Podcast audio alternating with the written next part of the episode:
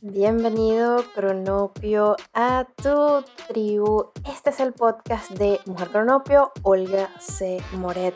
¿Qué hago yo? Yo soy una coach de productividad que además es multipotencial y cree firmemente que ser productivo no se mide en horas, sino en sonrisas. Así que ser productivo no es más que crear tu felicidad.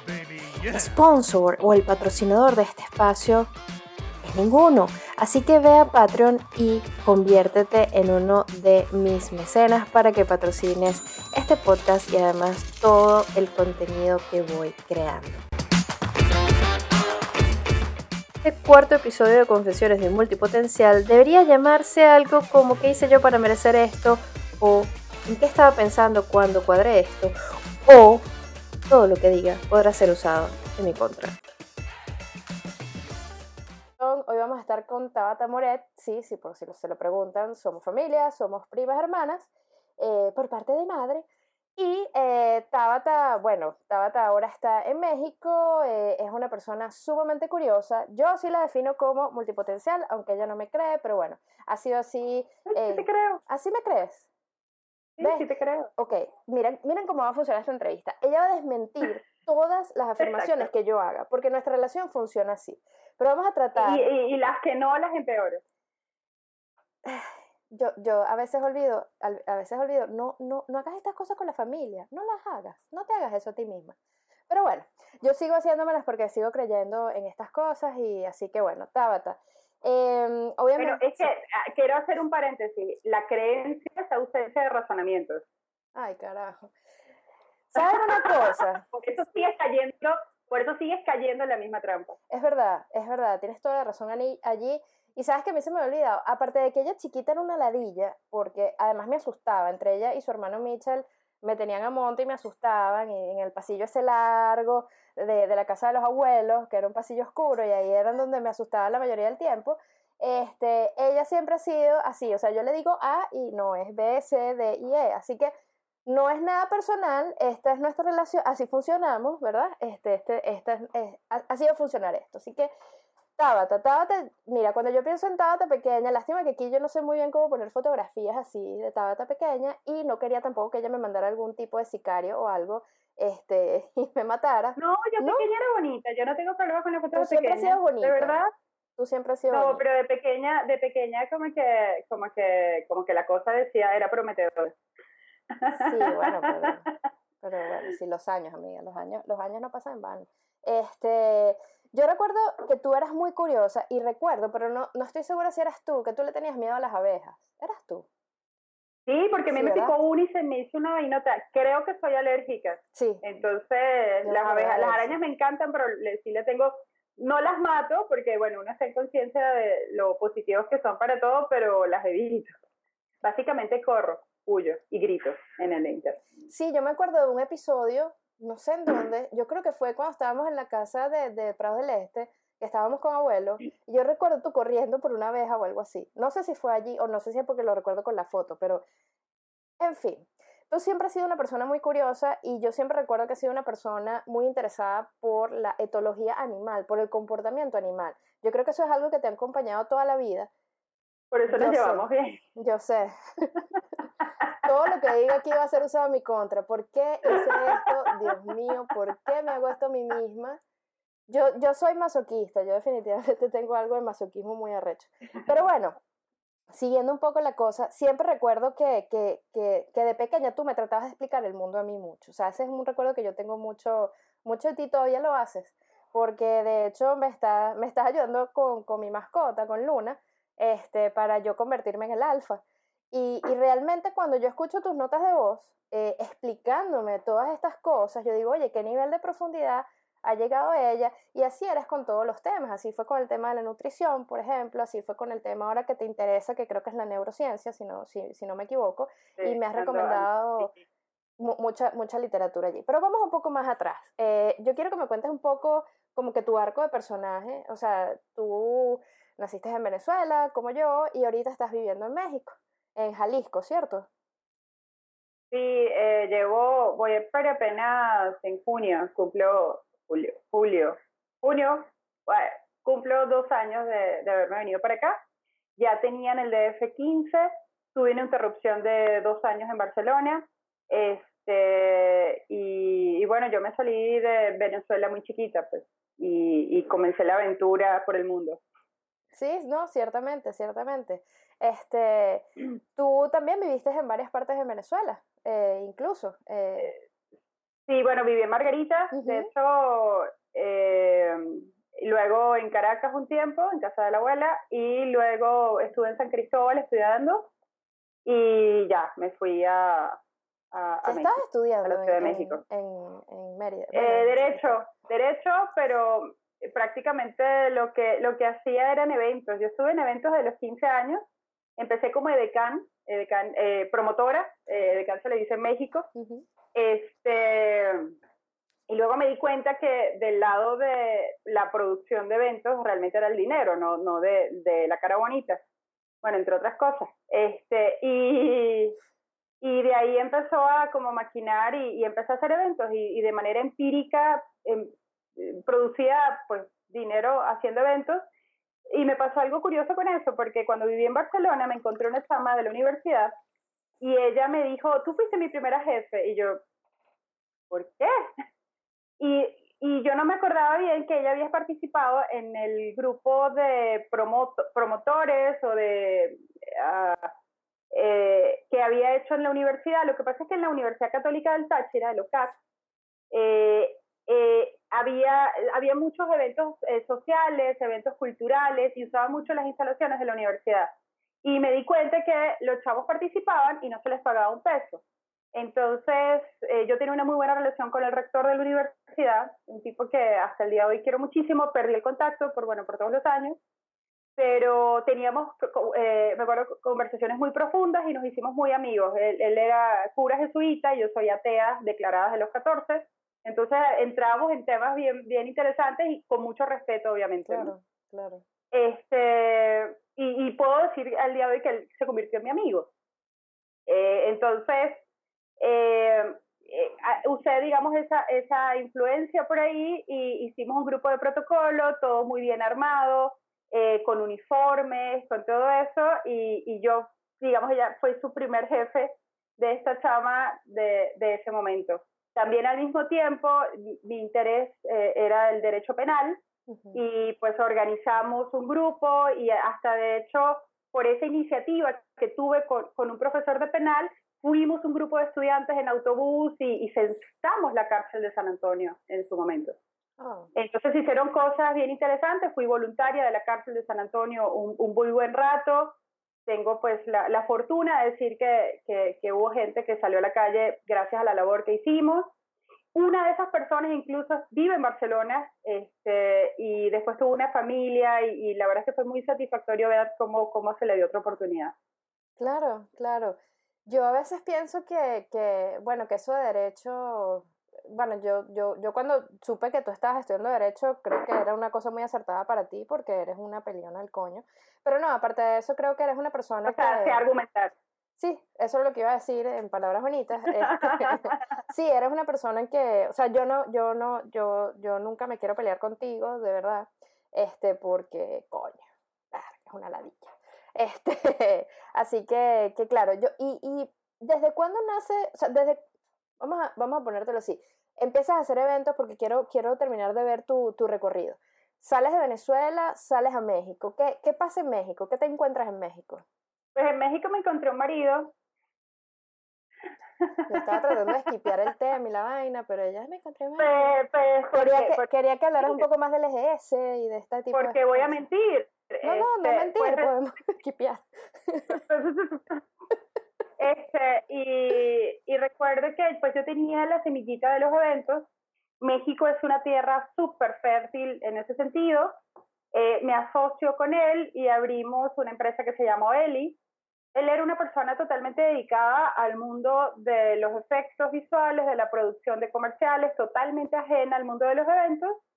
Eh, yo era, eh, lo que compartíamos en común es que éramos fan del mundo de los videojuegos eh, ¿Cuándo te conviertes en fan de los videojuegos? Disculpa que te interrumpa. Mira, yo creo que fue cuando conocí a Diablo. Eh, el ¿Qué pasó? ¿Qué pasó, Diablo? Él te enseñó todo. Me enseñó todo. Online y offline. Ajá. Entonces, no, y vino Diablo 1, Diablo 2. No, a trinca. A... Ok, muy bien. Entonces, este, y luego conocí World of Warcraft, WoW, me hice fan, viciosa. Este, y, y bueno, punto aparte, eh, ese interés en la tecnología, el mundo del gaming, eh, no, no había, no estaba desarrollado en México en ese momento.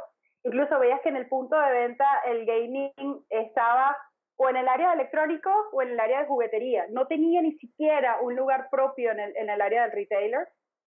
Y literal, con pico y pala empezamos a vivir esas relaciones. Muchas de las empresas de gaming importantísimas no tenían oficinas en México los primeros que de verdad se aventaron y, y, por eso yo siempre fui total y absolutamente fan de ellos fue la gente de Xbox.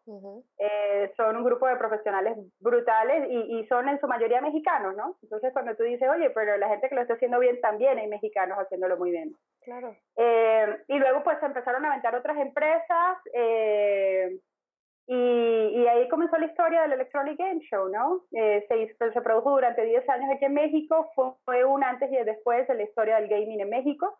Para, bueno, en México y en, y en buena parte de América Latina, después también lo hicimos en Brasil, dos años en, en, Sao Paulo, éxito pues total. Luego por intereses políticos, personales, incluso dentro de la industria, este, el, el, el punto de gaming de eventos lo toma una persona en Brasil, eh, aquí yo estuve durante 10 años eh, produciendo el evento.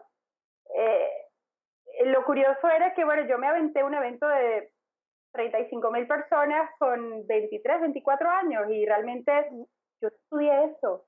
No, no. no y para los que no sepan, es, un evento gigante. Yo tuve la oportunidad porque Tabata me invitó un par de veces de asistir y yo estaba, incluso fue el lanzamiento de del Nintendo Wii la primera vez que, que yo fui, si, no, si mal no recuerdo, y yo estaba alucinando. Es enorme. Bueno, yo hice el lanzamiento de Wii en México, yo diseñé la campaña y la estrategia, el Blue Tour es un diseño mío, pero desde la forma en que los, eh, eh, los eh, interactuabas con el promotor, desde dónde colocar las consolas, cuál era el objetivo de la campaña, por qué diferenciar Wii de las, de los, de, de las consolas hasta el momento, y de hecho llegamos a un punto que éramos la única agencia de gaming especialista en México y se hizo un caso único mundial porque éramos los únicos que trabajábamos con PlayStation, Xbox y Nintendo. Okay. Era como si ver una agencia de publicidad trabajando con Coca-Cola y... Pepsi. Claro, claro.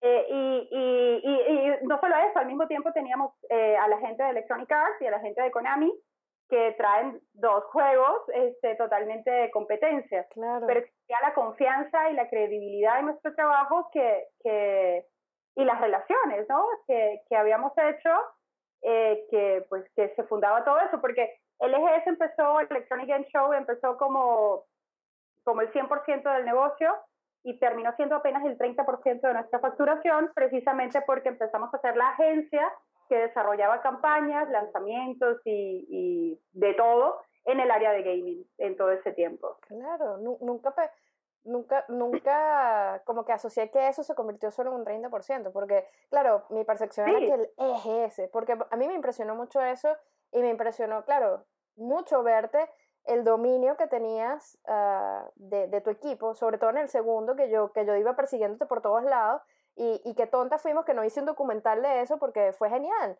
Yo me acuerdo que vivíamos a punta de Red Bull, tú tenías tu camionetota y monta para acá y vaya para allá. O sea, de verdad que fue, fue increíble la experiencia y, y, y además ver a la gente y ver el resultado de eso debe ser una cosa muy satisfactoria. O sea, es, es bueno, para mí... Sí, eh, era un tema, o sea, si había mucho estrés, eran 72 horas de montaje continuos y te darás cuenta que yo no iba a dormir en esas 72 horas este era era pero era sí era muy satisfactorio yo creo que de los momentos que más me gustaba del evento era el 01 que yo con el radio ya decía se abre puertas en este momento para adelante sí y ver a la gente entrando pero los que más me gustaban y nunca en 10 años me dejaron de gustar era ver a los niños, ver a los niños como era era mucho más satisfactorio que el cliente te felicitara. Te soy muy sincera. Claro. Eh, obviamente, pues durante todos esos años tuve eh, relaciones extraordinarias con clientes que luego se convirtieron incluso mis amigos, pero para mí, o sea, en lo personal, y yo creo que eso no lo he dicho antes, ese era el momento, abrir la puerta y verle la cara a los chamos, este, ahí se hacía, se hacía una fila este trabajo está bien hecho. Se hacía una fila sí, no, enorme la gente en, en su cosplay y todo, todo. No, nosotros, eh, la fila, salimos eh, varias veces en reporte vial, este, eh, poníamos letreros, no, no, esto es real, esto es real. Varias veces poníamos, y poníamos letreros, mira, de que en adelante son dos horas, tres horas, sobre todo los primeros años. Luego, este, la experiencia me enseñó a cómo optimizar la fila y ya las filas eran máximo una hora. Ya dentro del evento, dependiendo de los títulos que se tuvieran, porque había muchos títulos que eran eh, lanzamientos, sí se hacían filas porque pues no llevabas las suficientes consolas desbloqueadas para tener todos los, los juegos sin, sin código allí. Y eso era algo que no puedes hacer nada. Claro, claro. ¿Cómo, cómo tú crees que este campo, porque hay una pregunta que siempre me, me hacen y es como que cuáles son las carreras o los campos en donde un multipotencial podría pegarla, vamos a decirlo así. Mira, este en particular es extraordinario. Yo recuerdo que eh, yo durante 10 años llevé la seguridad del ejército. Es un evento, era un evento de 35 mil, 45 mil personas, la mayoría niños. Eh, que para que entiendas el, el, la gravedad del tema de la seguridad, este, pues yo elegí, el hecho del EGS era oscuro porque yo dije hay que apagar las luces porque esto es un show no es una feria, no es una expo, es un show. Y lo que brilla debe ser los stands. Entonces, me apagan las luces. Y el octanor negro también fue algo que yo dije, si vamos a poner eh, paneles, tienen que ser negros. No vamos a poner paneles azules, grises, blancos. Y mandé a hacer paneles negros porque en México eso no existía. Eso me vino toda la mente, nadie me lo enseñó. Eso fue algo que empezó a jalar mi mente y a mí me pasó algo muy curioso y que precisamente por eso empecé a estudiar la mente de por qué pasaba yo veía un mapa o un plano y, todavía me pasa y empiezo a ver las divisiones y empiezo a ver las personas ahí, sin que me digan, o sea, yo, yo con que me entere cuáles son las salidas, las entradas, salidas de emergencia, yo ya empiezo a ver la circulación de la gente. Y yo de ver el plano, y, cualquier persona te lo puede decir, eh, yo decía, dos personas aquí de seguridad, tres personas aquí, cuatro personas aquí, cinco personas aquí, estas van a, se van a estar moviendo en estas zonas y estas, estas puntualmente van a ser fijas son tres horarios de ocho horas por día, o sea, todo eso empezaba mi mente a decírmelo. Y yo no lo estudié, ni lo vi en otro evento porque mis primeros eventos masivos realmente fueron el EGS. Pero era un tema como de tan lógico, tan básico para mí, que en 10 años nunca tuve un problema de seguridad. Nunca una persona herida, nunca hubo eh, algo grave o una demanda, porque todo jalaba como yo lo había visto en el mapa. ¿Qué sientes tú que, qué, sientes tú que te llevó ahí? ¿En qué sentido? Tú, tú, me dices que esto es como algo natural, que te pasa, obviamente como algo natural es un poco difícil explicar los mecanismos, sin embargo también me dices que estás buscando por qué pasa eso, ya has leído y has intentado buscar esa respuesta. ¿Qué crees tú que lleva a esa Tabata eh, pequeña, que va, vive aquí, vive allá, luego se va a México? ¿Cómo, ¿Cómo, crees que eso te venía natural? Porque eso no viene natural. Pero ¿cómo crees que se formó eso? ¿Qué, crees que pasó allí? No tengo la menor idea. ya siento mi pregunta súper larga, ya no tengo ni idea. Está muy bien, está muy bien. No, no, está ¿Por qué te voy a mentir? Porque yo te podría echar un choro en la relación no, no, cerebro y la mente. Ah, tradúceme. O sea, un, un, un coño. Ya. Eh, yo tengo Oye, no, ¿tú sabes, ¿tú sabes lo que es peor? Español, choro, pero ¿sabes lo que es peor? Que la mayoría de la gente que ve este canal está en México. O sea, que ellos te van a entender y yo no. Así que puedes hablar como... A ser cabrones. No, mentira. Este... bueno, toda una labia. Esa es la palabra exacta, toda una labia. ok, una labia, una labia. Ok. No, no, está este, bien, está bien. Porque tú sabes que a mí... Y es que en español, en España es toda una retalía, tío, de, cosas. Ay, que, que, rocambolescos ellos. una, este, entonces, este pero, pero es la verdad, yo no sé por qué yo veía esas cosas, incluso a veces me lo cuestionaba. Y me pasaba muchísimas veces cuando estaba con un cliente y el cliente me decía, oye, ¿sabes qué, Tabata? quiero un stand así, así, asado, y quiero esto. Y yo empezaba a armarlo en la cabeza y lo veía incluso. Y me pasaba que lo dibujaba aquí y le decía, ¿quieres esto? Y me decían, sí, esto es lo que quiero. Y, y, es algo que empieza a pasar en mi cabeza. Yo soy muy visual, muy, muy, muy visual. Y yo empiezo a ver películas y empiezo a ver imágenes de, de, de todo. Entonces creo que quizás por eso se me hizo tan fácil la fotografía, porque, porque todo se pasa en mi cabeza, ¿no? Y, y, y lo veo, literal. O sea, es que ese es mi punto. Y, a veces me sentía como extraña y no quería decirlo porque, bueno, uno es más chamo y más inseguro. Y decía, esta, esta, esta chica está loca. Claro, claro. El punto es que era, era locura útil. O sea, no es que veía cosas y escuchaba cosas y era esquizofrénica, no. Porque la esquizofrenia, la esquizofrenia es que no, no sabes, eh, piensas que eso viene de un ente externo, ¿no? Yo sabía que eso estaba pasando en mi cabeza y que lo estaba produciendo yo. Exacto. ¿Por qué? No. Exacto. Mira, a, mí, a mí, me da eh, curiosidad eso porque a mí Natalia es la que me, me hace ver que yo tengo un sentido que no es tan común. Porque a veces nosotros creemos que todo el mundo como que está... En... ver un par más. Este, pero que, que, que no, que, que, hay unas cosas que uno cree que todo el mundo las tiene, que todo el mundo piensa así, o en el otro extremo, que no, tengo algo mal, o sea, algo no está funcionando en mi cabeza. Sí, y lo, sí, sí. O algo está funcionando raro, porque esto la gente te mira raro cuando lo dices. Sí, sí, sí, me ha pasado, no, no con las cosas visuales, pero sí como, o sea, mi, mi superpoder es cómo hago síntesis de las cosas y que, que eso fue mi tesis de, de, cómo, cómo puedo sintetizar conocimiento y yo no me daba cuenta que lo hacía hasta hace muy poco. Y fue por eso, porque otra persona lo notó y otra persona como que, ah, ok, esto está pasando. Y esto lo digo porque, dígame, no, que esto lo, esto lo digo porque como multipotenciales creo que identificar eso, o sea, ya, si, imagínate que lo identifiques eh, 20 años antes y sepas que tienes eso y no te, y no, ¿sabes? Y lo empieces a desarrollar. Y te lo digo porque he estado hablando por este canal con personas de 16 años, 17 años, 18 años, y el autoconocimiento que, que yo decía, yo no me hacía ciertas preguntas a esa edad, yo fui, yo, yo seguí. Si pudiese volver, quisiera preguntarme más cosas, porque cuando descubres esas cosas a esa edad, te permite potenciarlas muchísimo. Mira, yo, yo, daría una recomendación a todos estos chamos que empiezan a sentir que piensan diferente y que, y que sus puntos de vista son diferentes.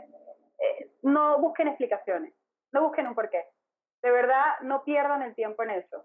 Si piensas diferente, explótalo.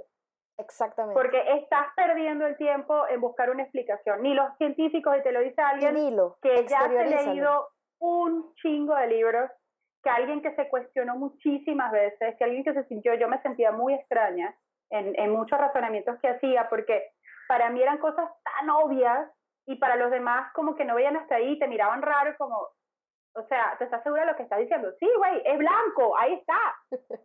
Y, y te das cuenta de algo bien interesante, porque la visión, que es para nosotros el sentido más objetivo, yo es lo que estoy viendo. Resulta que la visión, ya según todos los científicos, no es una foto, es una pintura. Entonces tú a través de la visión no estás viendo lo que hay, estás viendo lo que tú interpretas que ves. Claro. Entonces, por eso hay gente con visión corta y por eso hay gente con visión amplia, porque simplemente tienes otra forma de ver las cosas. Claro. Ojo, no te sientas mejor persona, pero lo más importante es que no te sientas peor persona o sobre todo rarito. Eso, sobre todo eso. Precisamente cuando eres joven, te, te, te, te estigmas como, ay, mejor no hablo porque yo soy rarito. Ojo, yo lo viví, yo lo pasé.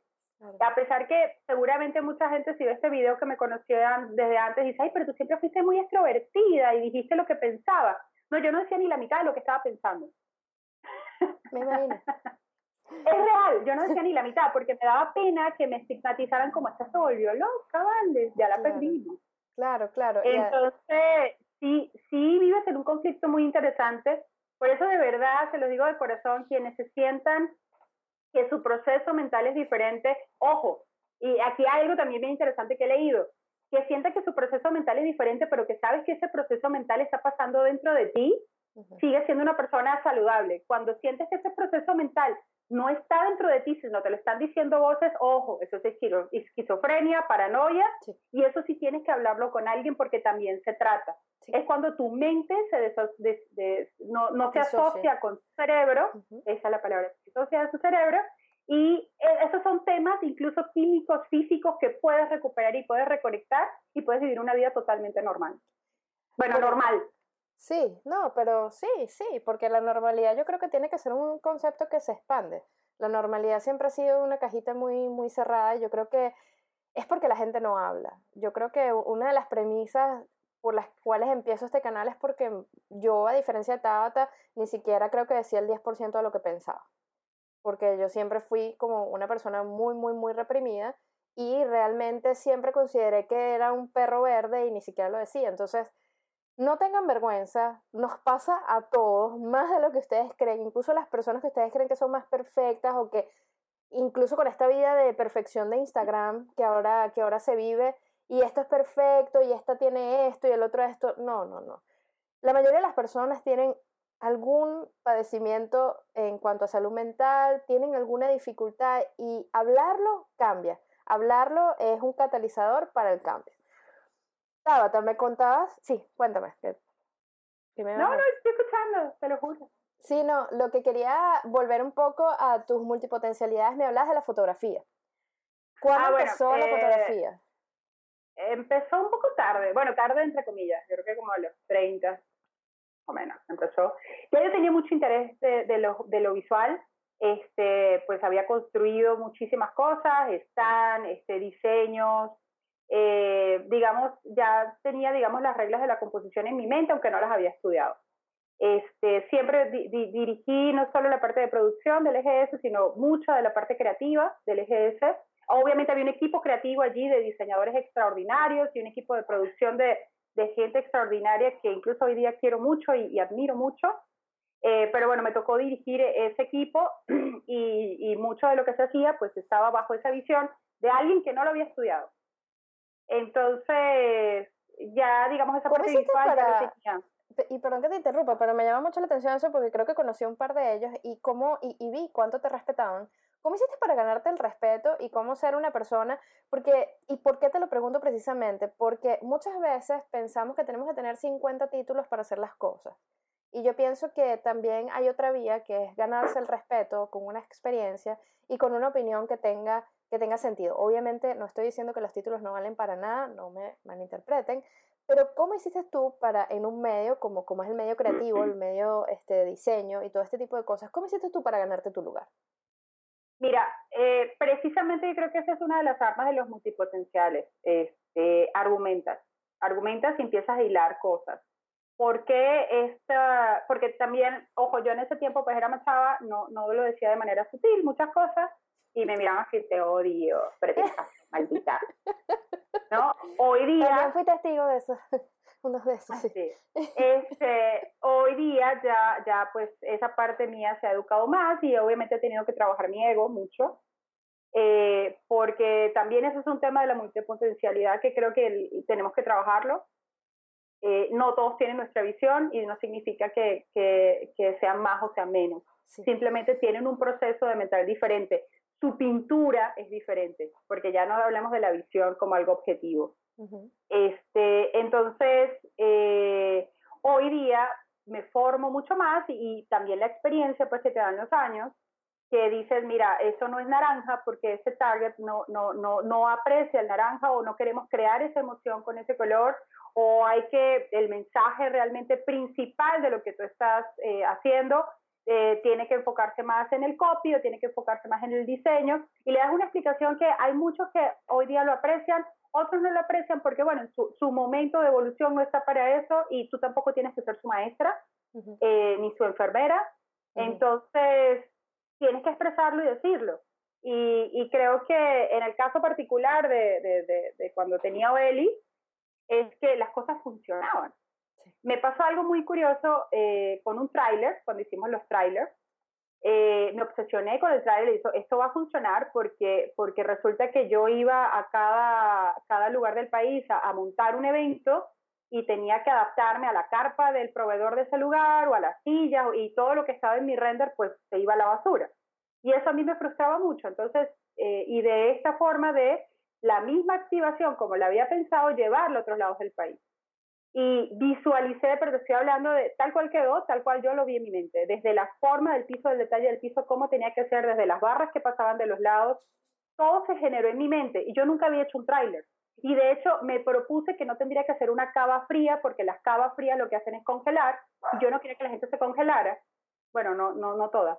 Este, y, y, pero sí que fuera sonorizado porque la idea era apreciar la experiencia que estuvieras viviendo ahí dentro y conservar el frío todo empezó a generar en mi cabeza y yo no estudié nada de eso. Pero el trailer se armó en mi cabeza antes de ponerlo acá. Por eso cuando yo iba a la armadora, ojo, busqué armadoras, me, decía, me decían, eso no se puede hacer en México, porque esa, eso fue, yo creo que esa fue una de mis primeras barreras aquí en México, que la gente no dimensiona el nivel de país que es este. Y siempre tuve esa madre de, es que en México eso no se ¿Cómo que no, pana? O sea, e, este país está lleno de cosas y oportunidades de personas talentosísimas. Por supuesto que se hace. Y me, me, fui a un lugar que se llama Texcoco. Quienes viven en México saben que está hasta el carajo, básicamente. Este, iba dos veces por semana a supervisar la construcción de un tráiler contra unos ingenieros de tráiler, contra un dueño que por casualidad del destino estaba casado con una venezolana y decía, bueno, ya sé qué tan locas están estas tipas, vamos a hacerle caso, vamos a hacerle caso, porque yo sé que es dormir en el sofá dos semanas. Entonces, este, se construyó el trailer como está en mi mente, pero te estoy hablando que mi criterio iba en contra de ingenieros. Claro. Y resulta que cuando se construyó con mi criterio, los trailers siguen rodando y eso tiene 15 años por lo menos que se construyeron. Y, y no sé de dónde saqué yo eso que estaba tan convencida. Que esos materiales tenían que ser, obviamente sí hay muchas cosas que los ingenieros dijeron que tenían que estar, pero el, piso, los materiales de las paredes, por qué las barras de los lados, este, porque yo visualizaba esto no como una construcción fija, yo sabía que ahí se iba a moldear dependiendo de la, de la naturaleza de la activación. Y desde el día uno yo dije, yo quiero los aires acondicionados dentro del tráiler. No, eso no se puede, tienes que tener una planta de luz afuera y bla, bla, bla, bla. Y resulta que el, siguiente tráiler, porque se hizo otro luego, este fue un, un, generador de utilidad enorme para la empresa, porque además lo, eh, creo que se recuperó el dinero en menos de, en la segunda gira ya se estaba recuperando el dinero. Wow. Este, eh, ya iba con la planta de luz integrada, ya iba como yo lo, ya lo había visualizado, pero los ingenieros me decían que esa, esa en México no se puede. Y por supuesto que se puede, y por supuesto que tenemos que reventar nuestros límites y dejarnos de sentir chiquitos. Luego, después de algunos años, tuve el lanzamiento de Kines en México, y son unas casas preciosas que mandaron a hacer en Estados Unidos. Eran una mierda y eran en Estados Unidos. Y ojo, las hizo Microsoft, en una empresa que seguro licitó, y, y, pero en la práctica se nos estaban desarmando esas madres. Wow. Entonces es cuando dices, claro que en México hay muchísimo talento y se tuvo que venir a reparar acá, por lo menos la que está operando aquí. Y la llevamos por todo México, sí, este, por supuesto. Pero cuando la abríamos decíamos, coño, coño, coño, coño, coño, que no se haya roto nada. Porque también me imagino que los ingenieros que lo hicieron allá no estaban preparados para las carreteras mexicanas. Claro. Eso está complicado. Ahí, ahí sí les doy la razón a mucha gente. Este, hay muchas autopistas de primer mundo, pero hay otras que están del carrizo y, y pues quizás no estaba preparado para las vibraciones. Yo preparé un tráiler que sí estaba preparado para las vibraciones de nuestras carreteras, porque además un tráiler que va vacío brinca mucho más que uno que va lleno. Eso no me lo enseñó nadie. Claro, claro. Entonces, esas son cosas que yo veo la lógica yo digo, esto tiene que ser así. Y, y, de repente me cuestionan y yo digo, no sé de dónde aprendí eso, pero eso tiene que ser así, porque la lógica, y, y lo peor es que doy una explicación lógica y convenzo, ¿no? Claro, claro. Eh, pero pero eh, eso es parte de este tema que, que pasa en mi mente extraño y que es la multipotencialidad. Otra cosa que me pasó muy curiosa fue cuando compramos el primer Homer. Tuve la oportunidad de ir a muchas ferias a nivel mundial y veía que en la mayoría de los eventos había un Homer porque era un carro show, básicamente. Entonces, cuando me empecino en comprar el primer Homer, obviamente mis socios, te volviste loca, ahora sí valiste madre, este, esto ya se, ya te construí los pinches trailers, ahora como que un Homer, no mames. Y yo, vamos a hacerlo porque vamos a hacerlo bien. O sea, tenemos una valla publicitaria del tamaño de un tráiler, vamos a tener una camioneta también brandeada que llama muchísimo la atención. Y, y, ojo, incluso antes de los photo opportunities se pusieran de moda, yo visualicé que la gente se iba a tomar fotos en esa madre. y vamos a tener mucho más branding y más permanencia de marca en la cabeza de la gente. Claro, claro. Y así de, no, pero no mames, no mames. Bueno, eso fue un caso interesantísimo porque fue eso, eso fue en el 2006, imagínate, cuando apenas estaban saliendo estas camionetas, estaban agotadas. Y yo tenía el lanzamiento dos semanas después o tres semanas después, pero la camioneta tenía que salir a carretera y tenía que tener cierta adaptación para poder salir a carretera. Los tipos, obviamente, mis socios creativos, este, maravillosos, me dijeron, bueno, vamos a hacer algo, este, déjame checarlo. Y me retrasaron todo y de último minuto, ¿sabes qué? Pero a sabiendas que estaban agotados, vamos a comprar el Homer. Y yo, ok, yo voy a conseguir esa madre, te lo juro que la voy a conseguir. Llamo a la primera agencia, el tipo se me cagó de la risa en el teléfono. Llamo a la segunda agencia, te estoy hablando que esto es GM Polanco. Este, levanto el teléfono y le digo, señor, necesito un Homer Adventure blanco, este, porque la primera campaña era con Expo. Es un Homer Adventure blanco, este, tiene que ser con... Esto me se quedó callado en el teléfono. Y me dijo, oye, ¿esto es neta? Y yo, sí, sí es neta, o sea, por supuesto que es neta. Y, si lo tienes ahí, esta misma tarde voy con el dinero y te lo compro con todo y no me lo llevo. Por necesito jalarlo para hacerle la madre que tenías que hacerle adentro. Claro. El tipo me dice, o sea, el tipo se quedó callado y me dijo, mira, no me lo vas a creer, pero me acaban de cancelar. Habían dado el anticipo, un Homer blanco Adventure en este momento. Ya incluso que lo que mi, mi preocupación era el tema de las placas, porque iba a salir a carretera, okay. ya está emplacado venlo a buscar. ¿Tú te imaginas mi cara cuando fui a ver con mis socias a decirle, oye, este, estoy haciendo el chequecito, porque ahorita traigo la camiseta. Así de. Y efectivamente, esa tarde, esa camioneta blanca estaba parada en las oficinas. Que, bueno. Eh, y otra cosa, cuando hice el lanzamiento de los trailers, dije, yo quiero que el trailer entre de una vuelta a 30 kilómetros por hora, se abra y en pleno, en pleno lanzamiento de prensa. Te volviste loca, ya sí, ya valió madre, ya. Este, y eso hizo el trailer en el lanzamiento, de hecho hubo hasta cosas de, de, humo, eh, todo el desmadre, fue un súper impacto, porque realmente lo que queríamos demostrar con el trailer era que era un puck and play. Tú llegas a madre, se abre y ya tienes tu espacio de primer mundo. Claro, claro. claro. Qué, qué increíble, que o sea, me, me, parece increíble cómo fue la evolución de ese evento. Incluso me acuerdo de, de, de, la Homer toda brandeada que podía jugar Xbox y toda la cosa. O sea, bueno. Después, bueno, sí, después sí ya se trabajó la camioneta bien, este, se le puso la pantalla bien, busqué el proveedor para ponerla bien, porque yo quería poner no un espacio de juego, quería poner tres espacios de juego que jugaran seis personas eso obviamente es mucho más redituable porque tienes más impacto de marca por hora y te hace mucho más fácil venderlo. Porque, ojo, yo siempre pensé en las promociones como con un retorno de inversión al cliente. No es algo que solo se vea bonito, o sea, tiene que ser algo y, que, y que el cliente le produzca algo. Y, y, precisamente creo que por eso tuvo tanto éxito. Las camionetas, después vino otra, este, que, que fue a la final con, también con la que me quedé, este, que es mi princesa, que con ella yo me voy a morir eh, o en ella. sí. este, También lo puedo certificar. este, yo me acuerdo algo siempre de esa camioneta. yo tengo la yo tengo las fotos del tráiler con, con todo, porque era un circo, ¿no? Iba el camión, era visualmente muy impactante. Cuando llegaba, y sobre todo cuando llegaba a ciudades pequeñas, ¿no? Claro. Eh, al tráiler lo llegaron a llamar el superseller, la gente de Liverpool, porque hicieron una muy interesante, bueno, varios años con Samsung y, y, y de, de, la voz de, Liverpool nos decían, o sea, cuando ustedes llegan, el modelo de televisión que, que, tienen en el tráiler se vende muchísimo más.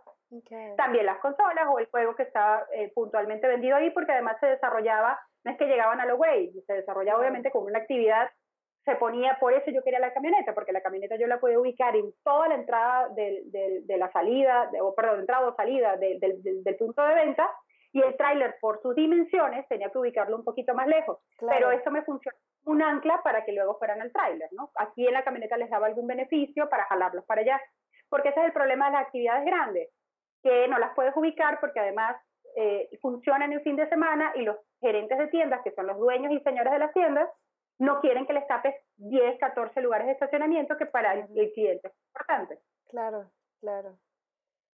Tabata, cambiando un poco, porque nos hacen una pregunta del público. Nos, nos hacen una pregunta del público. Hay preguntas. La pregunta es, ¿sabes cuál es tu IQ? Tu, tu, tu coeficiente intelectual. No. Ok. Puedes hacer... En las, yo no creo en los, en los, en los que me cataloguen. No, mentira, no lo he hecho porque no lo he hecho. Ah, no, no, no, no estoy jodiendo, no lo he hecho no Bueno, los que estén interesados. ¿Dónde ven las preguntas? Ah, ya lo vi, ya lo vi. Ah, sí. Eh, sí, en la. Eh, sí, porque, bueno, yo. Eh, la mayoría de los multipotenciales este, tienen un, un, un alto eh, coeficiente intelectual, aunque es un número y al final no, no, no dice mucho, pero es cómico, es cómico como saber, hay una organización que se llama Mensa, eh, sí, se llama Mensa, eh, punto .org, eh, está relacionada con la, No, de verdad se llama Mensa. Em, ¿Con, la, ¿Con la apertura de eso? No, y la gente se reúne allí. Sí, Mira, Mensa, este... Yo quiero hablar un poquito también de los animales en, todo este, en toda esta cosa, porque yo no sé por qué yo siempre los asocio contigo, no sé, tengo una fantasía infantil ahí, pero ¿De dónde te viene ese interés por los animales y qué pasa con los animales y por qué yo bauticé este podcast como la encantadora de perros y por qué me quieres matar por ese tienes Problemas, tú tienes problemas psicosociales y, tienes unas asociaciones que, que son un poco extrañas. Sí, sí. Este, un poco, pues, diciendo, digamos, esto está en horario infantil, entonces no puedo explayarme como quisiera. Gracias, eh, te quiero. Mira, eh, mi primera relación intensa con un perro este fue precisamente... y yo tengo problemas, tú también viendo eso sí. Mi primera eh, digamos que recuerde fue que tuve, eh, me abrió un Doberman la ceja acá y se abrió el párpado así, es un recuerdo que tengo de mi infancia. Y lejos de, de agarrarles miedo, me, me acerqué mucho más a ellos. Yo creo que también fue muy importante este, lo, lo, que hizo mi mamá, mi mamá nunca me sembró el, ay, ya la mordió, ya después ya la van a matar, o sea, todo lo contrario, fue un accidente, este, sigue adelante y, y, no tienes por qué tenerle miedo a los animales. Pero eso obviamente generó un antes y un después en, en, mi, en mi actuar con los perros. Siempre estuve rodeada de gente perrera, siempre estuve rodeada de gente que, que quería los perros, este, y pues siempre tenía una sensibilidad especial con ellos. Años después, pues empecé a ver eh, lo, lo, lo, destructiva que es la relación humano-perro hacia los perros. Este, y no de mala intención. Obviamente sí hay mucha gente loca enferma con mala intención, pero hay también una relación destructiva que no es de mala intención. Cuando los humanizamos y cuando, y cuando queremos llenar espacios eh, que, están en nuestra mente para humanos con perros, pues generamos toda una interacción bastante destructiva y dañina para el perro. Eh, porque el perro es perro y el perro está feliz siendo perro. Entonces de ahí me empecé a leer y empecé a ahondar mucho más y, me empecé a dar cuenta que el perro es mucho más básico y que es mucho más feliz con eso de ser básico. Entonces, pues ahí empezó mi relación con los perros, he rescatado perros, he equilibrado perros de pelea, ¿te acuerdas de Manuel? Perro que, un pitbull que encontré que ya yo lo daba por muerto y que se arrastró y que dije, bueno, para vente y que terminó siendo un perro muy feliz, querido y, y, sobre todo volvió a equilibrarse y volvió a saber qué era ser un perro sin ser un perro sparring, un perro de pelea. Sí, eso fue, yo creo que esa es una de las historias más bonitas de tu vida, digo yo, porque de verdad que fue como darle una segunda oportunidad y además Manuel era un perrazo, o sea... Sí, sí era un Stanford. Era de los grandes, de los altos. Sí, no, yo, yo, recuerdo, y, se le notaban todos los músculos acá. Sí, no, pero en su momento incluso tenía una cadena que le abría la piel, tenía sarna, es, sobre todo en la actitud del perro, le estaba en shock. Le estaba como ya, ya, pues ya hasta aquí llegué, este, se acabó, tenía cicatrices en cada espacio de su cuerpo, todo desgarrado, las orejas arrancadas, la nariz nunca se la recuperó porque se la arrancaron. Sí. Este, el, el, el, para que tengas una idea, el sentido más importante de un animal, de un perro, es, es la nariz, no los ojos, ni la boca, ni lo, la nariz. Entonces, el perder la nariz para un perro sí tiene que haber sido un tema muy importante, pero a, pesar de eso, él volvió a equilibrarse, volvió a ser perro y volvió a convivir con otros perros y, ser un perro equilibrado, pues feliz. Sí, definitivamente. Yo pienso que, y, te pregunto esto de los perros, primero porque de verdad siempre te asocio con eso, Pero también te lo pregunto porque creo que el multipotencial como tal, y, y nos lo dice también nuestro amigo que está conectado, Francisco Lozano, tienen como una, una capacidad de observación que, que, creo que combinada con, con, la creatividad, como dice él, y con esta curiosidad que nos da adentrarnos en, en, en, diferentes temas, digamos que nos hace conectar los puntos de una manera diferente. Ahora, ahora te quiero preguntar a ti, eh, esa curiosidad y esa capacidad enorme, ¿cómo, cómo viene? ¿Cómo, ¿Cómo es ese mecanismo? O sea, ya nos contaste de los perros, eh, fue, fue algo como más, eh, digamos, más, más circunstancial, pasó este, este incidente con el perro y tal y qué sé yo, todo, todo ha venido así, o, o, tú, o tú planeas estudiar esto o aquello, o vas más hacia la necesidad de lo que te encuentras en el mundo. Mira, yo creo que hay un mix. Okay. Eh, hay un mix de, de, de lo que me gusta hacer y de las necesidades y de, de cosas que empiezo a ver y, los absorbo. Yo pienso que, que sí tengo un tema con eso, con, con absorber información, porque también absorbo mucha basura. Eh, te pongo un ejemplo. ¿Te acuerdas que ayer te dije que estaba en el taller este, porque empezó un sonido a la camioneta? y, y pues fui al taller, me dijeron, mira, son los muelles. Este, es, es algo muy simple, se rompió uno y, y, y, y trae la mañana, ¿no? ¿Qué pasa con una persona normal? Pues una persona normal se va a su casa y ya pasó. No, Tabata tiene que googlear qué es muelle. ¿Cuántos muelles tiene un Homer? ¿Cuánto es el tiempo de vida? ¿Por qué se rompen? ¿Cuáles son las formas de cuidarlos? O sea, empiezo a saber y hoy pregúntame sobre un muelle. okay. Ese es mi proceso mental. O sea, yo no me puedo quedar con una, eh, una información básica. Yo tengo que saber qué está pasando. Y de hecho, al día siguiente que, que, llevé la camioneta ayer en la mañana, ya yo sabía que era un muelle y yo sabía que tenía cómo, cómo tenía que quedar. Eh, es algo que necesito saberlo. Claro. Y, y, y, me he encontrado en momentos que dices, estaba, te estás aprendiendo basura, corta, corta esto y ya no quiero saberlo. Que me lleva a la otra Entonces, pregunta. Y, y es, ¿cuándo, ¿cuándo saltas? Porque hay cosas que no son basura y hay cosas que, que, te interesan y te metes de lleno. ¿Cuándo sientes, sientes primero, sientes la necesidad de saltar a otro tema? ¿Es algo que te pasa con frecuencia? Mm, sí, yo sí siento necesidad de pasar, saltar, saltar a muchos temas o incluso hilarlos. Uh -huh. O sea, esto me puede servir para esto aunque no esté directamente relacionado. Siempre me pasa eso. Okay. Y, y, la verdad, en el día a día y ya en el trabajo termina siendo un skill, o sea, una, una habilidad, de, sin duda. Fíjate que no lo ves en ese momento, que sientes que estás perdiendo el tiempo, que no lo ves en ese momento, pero sí termina siendo una habilidad. Entonces, sí es algo que tienes que, o sea, está, está mal que lo diga, realmente tienes que aprender a controlarlo, pero sí, sí vale la pena que empieces a medirte y empieces a, a educarte. Y por eso me ha servido mucho este tema de leer mucho de neurociencia, porque ya estoy aprendiendo la diferencia entre cerebro y mente, son dos planetas diferentes, cerebro y mente. Nosotros tenemos dos cosas ahí en la cabeza que, que trabajan diferente y tienen funciones diferentes y que muchas veces no, no, son, no, no tienen el mismo objetivo. ¿Me y entonces, puedes contar esa diferencia? Pues mira, eh, lo ves, en, lo, lo, toca por encima el, el libro de Sapiens, uh -huh. eh, que bueno, somos eh, compartimos, eh, fan, fa, eh, somos fans sí. de ese libro. Ese Game of pero después, este, pero ya después de otros libros que ya, que ya he tenido la oportunidad de encontrarme, te das cuenta que el, el cerebro está ahí exclusivamente para que sobrevivamos. Él no tiene otro objetivo en la vida.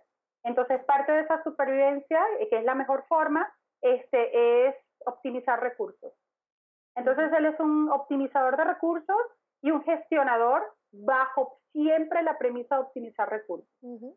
Te puedo dar 100.000 ejemplos de por qué pasa esto. Este, nosotros, el ser humano, según hay unas teorías que dicen 600, otros 200, otros 300 eh, años tenemos en, en, el mundo y apenas tendremos 100, 200 en, en un planeta que podemos hablar de abundancia, uh -huh. porque incluso aún con la llegada de la agricultura pasábamos muchísimas penurias y muchísima hambre, ¿no? Pero digamos que tenemos más o menos ese tiempo. Entonces nuestro cerebro está hecho para optimizar, porque habían días que comíamos, había muchos días que no comíamos, y tenemos siempre que estar pensando en la supervivencia.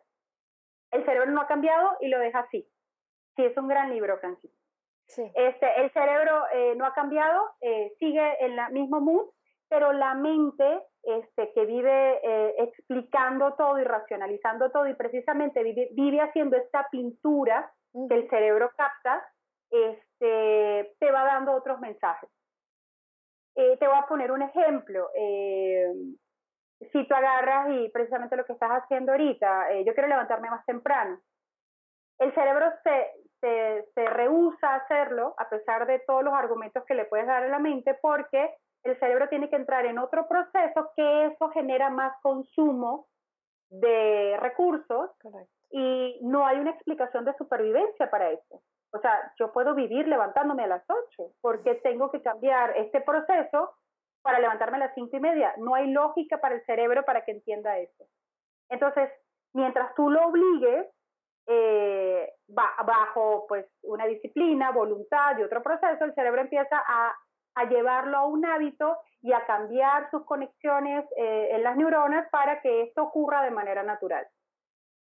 Eso es, digamos, una de las cosas. E, esto de repente se oye un poquito complejo, pero yo se lo voy a simplificar en algo. No sientan culpa cuando no pueden hacer algo porque se sientan de menos carácter. Es simplemente nuestro pinche cerebro saboteando y nuestro pinche cerebro, cerebro buscando esa optimización de recursos. Simple. Exacto. O sea, cuando tú dices, oye, veo ese chocolate allí, yo me lo quiero comer, es tu cerebro que dispara esta necesidad de eh, azúcar, serotonina y todo ese bienestar que sientes cuando, cuando lo produces, porque lo sientes, eso es real. Y entonces tu mente lo interpreta y, pues va y te lo comes. Y es muy difícil dejar de hacerlo. O cuando empiezas un régimen de ejercicios. El cerebro odia el comenzar un régimen de ejercicios, aunque después hay millones de beneficios a tu cerebro. Pero él lo, lo, lo primera relación que le viene a él es, hey, hey, hey, voy a consumir más recursos, nos vamos a morir. Sí, siempre estamos en, como un modo de pánico. Sí. ¿Qué haces? Claro, claro, y es cuando viene la resistencia y es cuando la mente, dependiendo de los procesos que ya hayas hecho antes, lo justifica con un, ay, mañana voy. Sí, sí, mañana voy. Es tu cerebro usando toda la estrategia de optimización de recursos. Cuando empiezas a hacer ejercicio, cuando se empiezan a plasmar estos beneficios incluso eh, neuronales, empiezas a generar serotonina, dopaminas y todo eso a través del ejercicio, el cerebro empieza a crear estas conexiones y te haces un film. Exactamente. Pero tienes que pelearte con el cerebro mucho tiempo. Sí. Ah, mira, ojo, no mucho tiempo. Hay, hay, un, hay un experimento extraordinario que, que, vi, que leí en el último libro. Eran a esas personas que por una ACV eh, se le ah, paralizaba un lado de, de un brazo entonces, eh, eso significa que hubo daño en, las conexiones neuronales eh, que movían este brazo. Eh, un experimento súper interesante que de hecho hoy día ya es la terapia, cómo tratan el, el, poder volver a mover el brazo es paralizando tu brazo bueno, empiezas a obligarte a mover tu brazo con estas conexiones dañadas. ¿Qué hace el cerebro? El cerebro lo que hace es se reconfigura y reconecta la funcionalidad de la mano en otra parte del cerebro que esté sano. Eso hace el cerebro. Eso es extraordinario. Pero lo más extraordinario de todo esto, ojo, son seis, ocho horas de terapia diaria, es no usar esto, es forzar esto. O sea, el cerebro sí ya lo ve como algo de vida o muerte. Porque eso es un esfuerzo gigantesco de recursos que él usa. Entonces, el cerebro eh, lo hace pero lo interesante de esto es que empieza a haber reconexión neuronal apenas a las ocho semanas. Es muy rápido, porque precisamente es algo de vida o muerte y el cerebro no puede darse el lujo de estar expuesto. Yo no entiendo a veces por qué estas cosas no les enseñan cuando uno es está en el colegio, incluso, porque... porque ¿sabes qué? Yo he sentido una liberación enorme de frustración, o sea, no es, un, no es algo de carácter, no es algo que eres mejor o peor, es simplemente que se resulta que tu pinche cerebro funciona muy bien. Y cuando entiendes los mecanismos... estático. Sí, y cuando entiendes los mecanismos puedes decidir actuar de otra forma y decidir hacer esas reconexiones que son posibles hacer. Por eso es que incluso culturalmente funcionamos diferente, dependiendo de, de donde hayamos nacido, esta mente va, va, va, a trabajar nuestro cerebro de otras maneras y es conocerse. El cerebro, ojo, el cerebro siempre trabaja de una el, forma. El, la mente. Sí, la mente. La mente es lo que se permea por lo cultural y digamos, eso es el pintor. Ojo, el, el, te va a time un poquito porque de repente estoy diciendo una tontería acá. O sea, el cerebro siempre trabaja de una forma que obviamente también tiene temas genéticos que lo pueden afectar. Claro, claro. ¿Vale? Claro, claro. Este, depende de la alimentación y de muchas cosas que van pasando de generación en generación, sí se van haciendo cambios eh, estructurales. Claro. Pero digamos que hay un estándar que trabaja de una forma, pero tu mente es la que hace la pintura. Claro. Claro. O sea, hay unos ejercicios, hay, hay algo que quisiera decirte porque es algo que, que, que, ahorita estoy investigando y que me parece increíble. Un ejercicio extraordinario, un experimento, donde pusieron dos barajas, una roja y una azul. Okay. La idea es que la roja te ofrecía eh, grandes premios, era dinero en sumas altísimas, pero también te ofrecía muchísima pérdida cuando sacabas la baraja incorrecta de la mano roja. Okay. Y de la mano azul, las, las ganancias eran muchísimo menores, pero las pérdidas eran menores que las ganancias. Entonces, realmente tú ganabas, era sacando del azul, aunque te engañaban las rojas porque de repente veas unos, pre, unos premios altísimos. Claro. ¿Qué pasa en el cerebro? Y, y, eso es algo que a mí me, me paralizó y que me hizo verlo de una manera muy diferente. Las personas eh, le pusieron electrodos en las manos, control de todo eso en el cerebro también, y empezaban a mover las empezaban a sacar las barajas. Las personas tienes, digamos, tres grados de conciencia, ¿no? Eh, el primero, que es totalmente cerebral, luego uno mental y luego ya uno consciente. Uh -huh. Y aquí ya lo pudieron medir. Las personas llegaban al grado consciente en la baraja 80 y cacho, en promedio.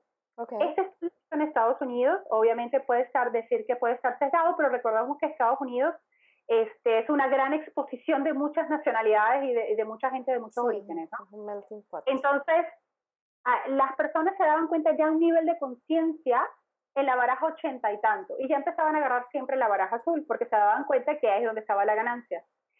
En la baraja 50 y tanto, o sea, un poco más atrás, ya las personas empezaban a sospechar, entonces ese nivel de mente ya empieza a registrar de, eh, eh, eh, puedo empezar a sacar más eh, de, las, de las azules. Uh -huh. Pero existe algo increíble.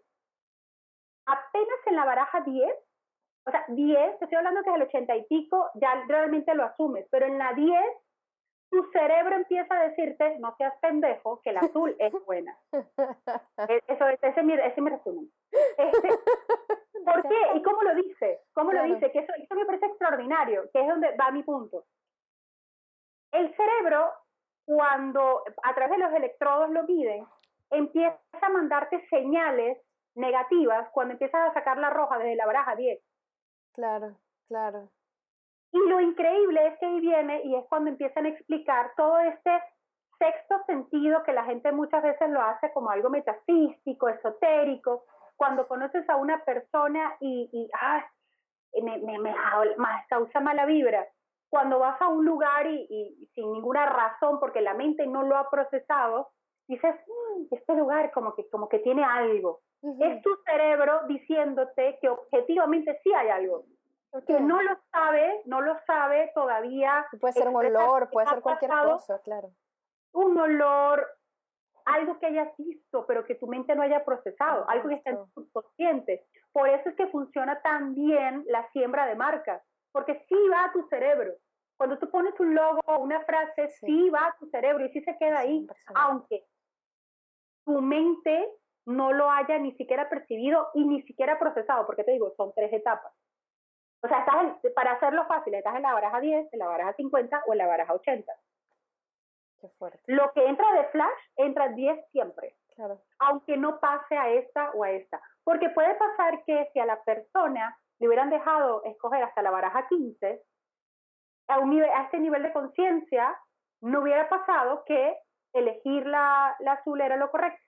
Pero tu cerebro sí lo sabía. Y se queda ahí. Claro, claro. Entonces, por eso funcionan también la siembra de marca, por eso esos mensajes de segundos siempre quedan porque tu cerebro sí lo está viendo y tu cerebro sí lo está asimilando.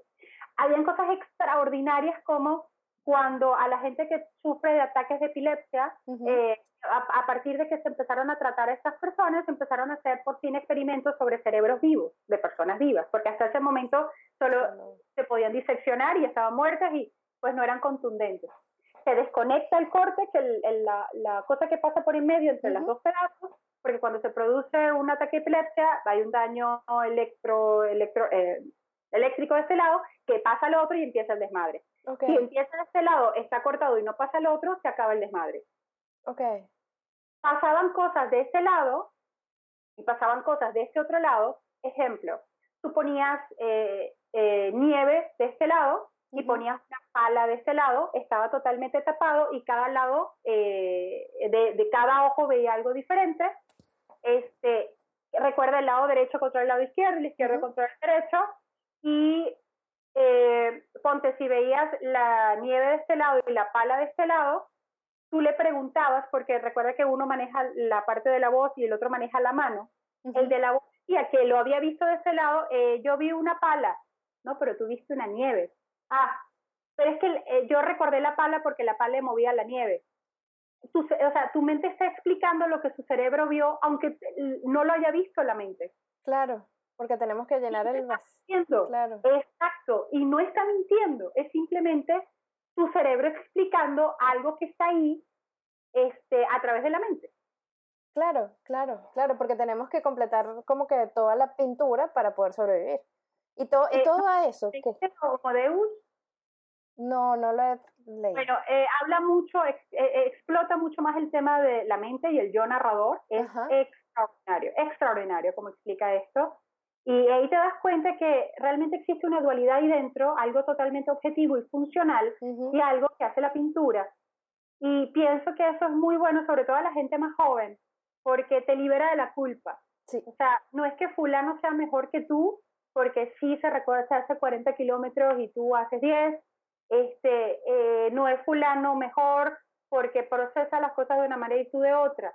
O, sobre todo que no te culpes, no es un tema de falta de voluntad, es un tema de tu cerebro haciendo su trabajo.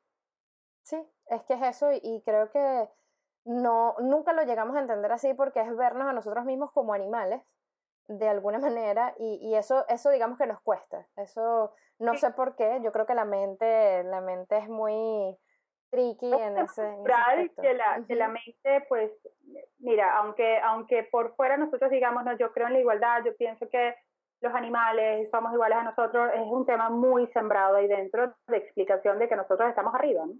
Sí, y, y también Sí, y, y, y, si te pones a ver también es un tema de supervivencia, porque siempre lo otro es lo otro, o sea, siempre sigue siendo lo otro y, y, es por eso que los temas también de igualdad, incluso raciales, este, de igualdad de géneros, de igualdad, o sea, cuestan porque nosotros por supervivencia rechazamos a lo, a lo contrario. Claro. Yo creo que vamos a tener que hacer otro, otra, y te invito aquí formalmente en unos, en unos en unos programas, no sé cuándo, pero para que hablemos de este tema como que pieza por pieza, porque creo que es muy interesante como, como ver ese recorrido y, y enlazarlo con el hábito o como forma de adaptar tu cerebro a otra realidad y, y, hacerle, digamos, cambiar la, la circuitería, por, por decirlo de alguna, de alguna manera. Mira, yo, yo pienso que mientras te quitemos, quitemos la culpa, sí. ya dimos un paso gigantesco. Eh, y, y, asumamos responsabilidades. Pienso que eso es eh, lo principal y sobre todo la, la gente que, que, pues, es multipotencial, generamos mucha culpa por desconcierto, generamos mucha culpa por porque somos diferentes o porque pensamos diferentes. Y, y, y, obviamente pues nos culpamos de esas diferencias cuando realmente pues, no es nuestra culpa, eh, pero sí es nuestra responsabilidad hacer algo útil con ellas es eso, y, y, es darse cuenta que, que, todo tiene un valor, porque lamentablemente estamos en un mercado en el, en el que el especialista es el rey, y, y, es así. Ah, sí, sí, sí, sí, Pero... No, eh, yo, yo, imagínate yo en una entrevista de trabajo, este, ¿qué sabes hacer? Bueno, yo te produzco eventos, yo te produzco unidades móviles, te manejo campañas de marketing, te manejo creación de contenido, te manejo... Ahorita también me estoy certificando y ya tengo un certificado de Google, lo estoy certificando, este, porque todo el tiempo también disfruto mucho aprender. Claro. Entonces te quedan mirando como, o sea, tú haces todo. Pues algo. sí, pero eso, eso genera desconfianza. ¿Pero hago? Al principio. genera mucha desconfianza, sí, sí, sí. Exacto. O sea, y yo he trabajado de verdad en muchas cosas. Incluso eh, uno de los trabajos que he tenido es una, en agencia de promotoría y aprendí qué es la promotoría del punto de venta, pero de, de pe a pa. Y entonces, que, que, a mí no me gusta, pero no me gusta. O sea, no es un trabajo que yo quisiera hacer, pero lo sé hacer. Claro. O sea, eh, porque lo tuve que aprender, ¿no? Porque por razones X no, no me gusta. Pero, pero son cosas que, pero lo sé hacer.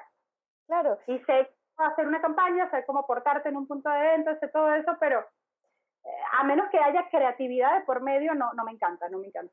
Es que yo, yo creo que el, el, punto clave allí es eso, es tratar de buscar espacios en, lo que, en los que en lugar de generar desconfianza, podamos más bien tener como una visión integral y holística de las cosas. Por eso a mí me gustaba mucho, eh, pero no sé si quieres hablar de eso, si no quieres hablar, lo skipeamos, eh, del nuevo proyecto que, que, que, quieres, que estás empezando, que, que me contaste recientemente. Lo podemos skipear, no te preocupes. Eh, con, con el hotel este que le regalaron. Ay, no sé. Mira, eh, bueno. No sé, no sé si se puede hablar todavía. Por eso todavía no se puede hablar mucho. Sí, por eso. pero sí, precisamente es caer en cuenta de esto y, pues sacarle más provecho, este, eh, sacarle más provecho precisamente a todas estas visiones que puedes tener de un, de un mismo punto eh, y, explotarlo bien.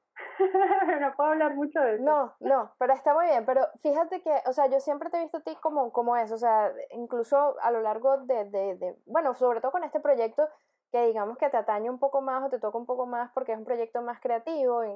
mis proyectos anteriores han sido que sea un libro, una tesis de filosofía y ya trabajos más técnicos, pero este digamos que son cosas en que yo estoy tratando de vender un, personal brand y, todo este tipo de cosas. Tabata ha sido una de esas voces hasta que me dice, hey, el cuadro está torcido y no sé cómo arreglar la cámara, te lo juro que lo he intentado, Tabata, pero no la puedo arreglar, tengo un problema con el, con el tripodecito. Mira, no sé, tengo, tengo esa facilidad de ver eh, cosas, o sea, te pongo un ejemplo y, y, y, yo sé que va a sonar mal, pero lo que te decía al principio, este color de camisa no es casualidad. Claro. Este, esa posición de que sean las cosas atrás no es casualidad. Eh, la luz todo esto estoy aquí sentada, eh, estoy, aquí sentada en, en de los mejores lugares donde da luz en mi casa. No es casualidad. Y, y lo malo que a veces me di cuenta es que no es algo que pueda controlar, mi mente empieza a generarlo. Eh, esas cosas de madera allá atrás no son casualidad, precisamente con mi tono de piel me ayuda a equilibrarlo un poco y que no se vea todo tan pálido. Pienso en todo eso todo el tiempo. Y, a veces me molesta, ojo, no me encanta siempre pensar así como, pienso como, eh, todo el tiempo estoy pensando y todo el tiempo, oye, pero ese detalle, ese detalle, incluso hay mucha gente que dice, ya cállate, pero incluso que la puerta desequilibre con la madera, o sea, todo eso está pasando en, mi mente y por qué no me puse un color de un mismo color porque iba a ser efecto diferente, o sea, todo eso está pasando en mi cabeza. Claro, en cambio. Y precisamente quiero, quiero hacer eso para otra gente, pues. O sea, ya lo he estado haciendo porque lo he hecho toda mi vida, pero quiero hacerlo eh, un poco diferente. Es precisamente el proyecto que, es lo que estoy haciendo. Sí, no, y, creo que, y creo que en esta era, y, y, y, se los digo porque si ustedes tienen algún parecido con Tabata o, sienten que, que, tienen una habilidad parecida de, de, ver estos detalles, personas como yo que, que, que no vemos estos detalles y que, y que les es muy difícil controlar la atmósfera porque por ejemplo, a diferencia de ella que está viendo como todo esto, yo estoy viendo esto, yo estoy viendo el contenido que estoy generando, yo estoy viendo más bien las palabras, ¿sí? para mí lo visual es un poco más complicado. Entonces, imagínense ser esta persona que pueda ayudar a personas como yo, que tenemos un mensaje que dar, que tenemos algo que ofrecer, pero no sabemos ofrecerlo de la mejor manera. Entonces, creo que en este tipo de cosas, eh, en los eventos, y, y, yo estoy haciendo como un checklist, eh, mientras hablo contigo y, mientras hablo con todas las personas que han estado acá, bueno, tú eres la tercera persona nada más que ha estado acá, pero es hacer un checklist o hacer una lista de las de las posiciones que podemos tener como multipotenciales, porque yo siento que tengo una, una posición ahorita como que, que, es ideal para un multipotencial, siento que tú la has tenido y la tienes, eh, siento que Fabio también la tiene, siento que Mariana también la tiene, entonces quiero, quiero que como, como que recomendarle esto a estas personas y la habilidad que tú tienes, Tabata, es una habilidad que para mí tiene muchísimo valor y más en el mercado digital, en el que estamos muchos pues. Entonces, pasando un poquito ya al, al, a la parte, nos dice Francisco que le está detallando tú también. No detalles lo de los cuadros, Francisco, porque mira, sucedió así, pues. sucedió así. Yo, yo, yo, Tabata me va a ayudar, yo sé que ella me va a ayudar en algún punto, este, y estamos, vamos a Pero por supuesto, y ya, ya te lo he dicho, y ya incluso te mandé screenshots con ejemplos y todo eso de, de qué es lo que quieren decir y, sí, sí, y para qué y por qué y cómo refuerzan el mensaje es simplemente un reforzamiento de mensaje, es que lo que estés hablando sea coherente con lo que estás viendo. Y eso es súper importante. Eso es Porque recuerda, recuerda, estás alimentando el cerebro. Exacto. O sea, tu mente quizás no detalle que allá atrás hay una cafetera de metal, pero tu cerebro ya la vio hace rato. Exactamente, exactamente. Y, y ahorita yo no lo entendía hasta que empecé a estudiarlo, ¿no? Y ya ahorita ya entiendo por qué es tan importante esos detalles y, y eso me ha afectado en que lo, lo, los afinco un poco más, ¿no? Claro. Es bueno o malo, pero sí. Bueno, me vas a tener que hacer una lista de lectura porque yo estoy 0-1 en esa, en, esa, en esa área. Fíjate, Tabata, una de las cosas más complicadas a veces para un multipotencial es obtener resultados. Es la productividad. En, en tanto que la productividad es aquellas herramientas que, o, aquellas técnicas que nos ayudan a obtener un resultado. Para, para mí es, es, eso, porque nosotros somos unas máquinas de ideas. Y yo, yo pienso que eso es un, una característica común de todos los multipotenciales, somos una máquina de ideas. Primero, ¿guardas esas ideas en alguna parte? Depende, depende. O sea, hay ideas que, que vienen eh, y no las considero útiles en ese momento y se me van. Y hay ideas que, que se me van y regresan cuando llega su momento. Ok, ok. Es, es, es particular, o sea, hay cosas que se anoto, hay cosas que se anoto. Yo te recomiendo para esto el tema de las ideas, un libro que, que vi hace poco que se llama Ágilmente. Ágilmente. Y de hecho te lo había recomendado y te había mandado el screenshot por ahí. Es extraordinario precisamente para organizar y explotar tus ideas para que sean productivas. Es de un, creo que él es neurocientífico, si no me equivoco, a veces le cambio el neurobiólogo, ajá, ajá, este, y el cuate es argentino. Okay. Es, Stalisnao, creo que es el apellido. Okay. Eh, y de él precisamente también leí el libro de El Cambio. Ese es brutalmente bueno, pero te recomiendo que primero veas el Agilmente. Okay. Eh, eh, ahí explica mucho el proceso de las ideas, cuándo son los mejores momentos para que lleguen estas ideas, porque si estas ideas llegan, o sea, no, no aunque te concentres en el problema, de hecho, y, y, está comprobado porque hay varios procesos neurológicos que no me voy a poner a decirlos ahorita, que está comprobado que mientras más te enfocas en un problema, mucho más lejos estás de solucionarlo. Eh, porque tu cerebro se estresa, empiezas a, a, generar, eh, tiene un nombre, cortisona, empiezas a generar estrés y tu cerebro empieza en modo de supervivencia. Y cuando está en modo de supervivencia, obviamente no es creativo, es superviviente. Claro. Superviviente, perdón. Claro. Entonces, incluso dicen que lo mejor para, para generar estas, estas ideas interesantes, importantes, es jugar un videojuego. Ah, eh, caminar, caminar es extraordinario. Caminar o recomiendo toda persona que trabaje en creatividad, toda persona que quiera vivir un poco más feliz, 30 minutos de caminata diaria, baja como mínimo. Incluso, aunque hagas ejercicio, hagas crossfit y hagas todo este desmadre que es muy bueno precisamente para tu cerebro, camina 30 minutos diarios. Eso va a ser un antes y un después en tu vida cerebral. Y, vas a ver cosas muy interesantes. Bueno, te recomiendo, vuelvo otra vez porque me dispersé, a este libro eh, y creo que ahí hay varios entendimientos de procesos, sobre todo creativos y de generar ideas y cómo aprovechar esas ideas que pueden ser muy útil para organizarte, porque si somos una máquina que genera, genera, genera, genera, genera, y de repente no obviamente no le sacamos provecho y nos dispersamos. Y, y, sí, yo, yo peco de dispersa, yo peco de... ubicas lo, los los perros de, de Oz, ardillas. Sí, sí, sí, sí. claro, por supuesto, por supuesto, me siento una. Y yo creo que eso es algo de los multipotenciales, ¿sabes? Porque siempre estamos como, como, como también muy pendientes de lo que está pasando por aquí y por allá. Y, y, me llama mucho la atención eso que dices sobre las ideas. Em, yo también he descubierto que, que me pasa, y, y, me acordé por lo, que, por lo que dices de que hay que airear el cerebro de alguna manera y hay que despegarse del problema para que venga la solución efectivamente. Y yo lo que he hecho ahora es que yo me empeñé en escribir una novela el, el, el, año pasado e hice el NaNoWriMo. Bueno, con, nuestras, con nuestras historias familiares, yo creo que se escribe 100 años de soledad. Que todas se mueran. Yo estoy esperando que todas ellas se mueran porque no quiero... No, pero que las velas escribiendo, hace llamadas para cotejar información que ellas no se den cuenta. Sí, sí. Aquí está. Ah, tengo no te lo voy a mostrar, pero... Y Ana, o sea, Gabriel García Márquez se murió dos veces cuando no, tú Sí, sí, no, créeme. Este, pero nada, empecé a escribir una novela de fantasía hasta que pueda escribir la otra. Y, y e hice este, este mes de NaNoWriMo. ¿Qué pasó? Ay, Dios mío, Dios mío. ¿Qué pasó ahora? De fantasía. Esta era una señora del llano. Tenía morrocoyes por dedos conoció a un señor de las montañas. no quiero decir nombre. No, no, no, para nada.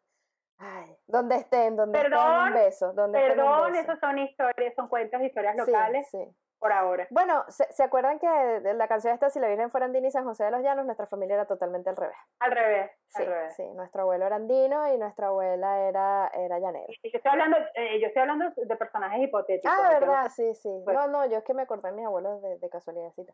este, entonces, fíjate, empecé con esto del nanorimo y toda la cosa, que es, es un maratón que hace la gente de escribir 50.000 mil palabras en un mes. ¿50.000? mil? Sí, 50.000 mil palabras en un mes. Tienes que escribir quejo de palabras al día.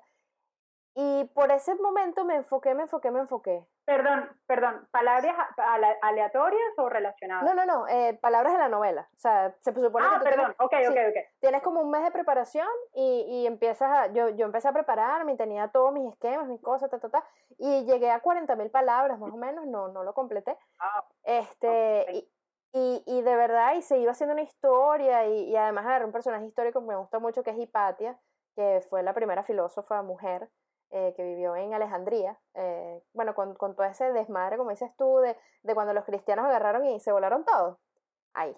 Este, allá la mataron, de hecho, a los cristianos, la, la, la, la, bueno, la destrozaron.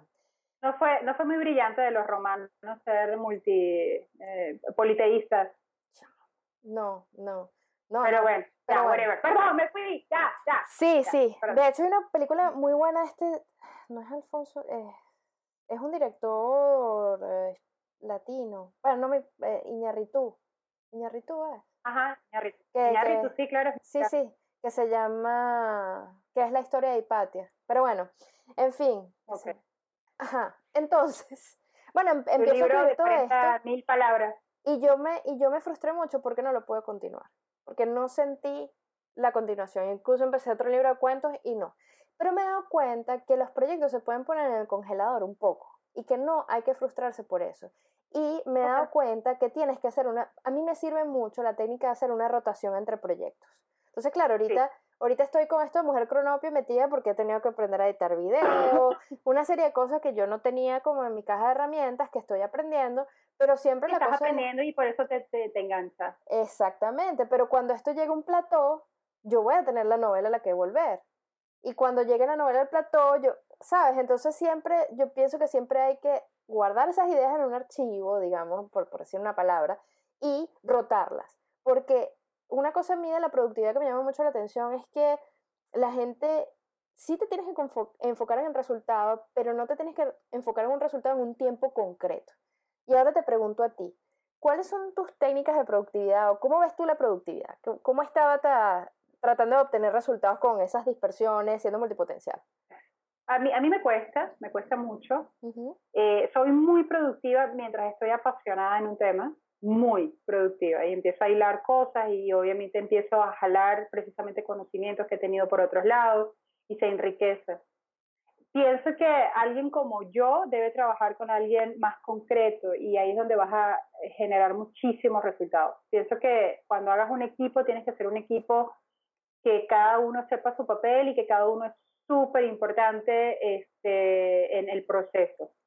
Eh, afortunadamente, eh, por los años, me imagino, la madurez y, los trancazos, este, he ido siendo pues más eh, estructurada con herramientas como pues toda la eh, todo lo que me sincroniza con la computadora, el teléfono, hacer todo el tiempo notas, todo el tiempo los meetings, eso me ayuda mucho.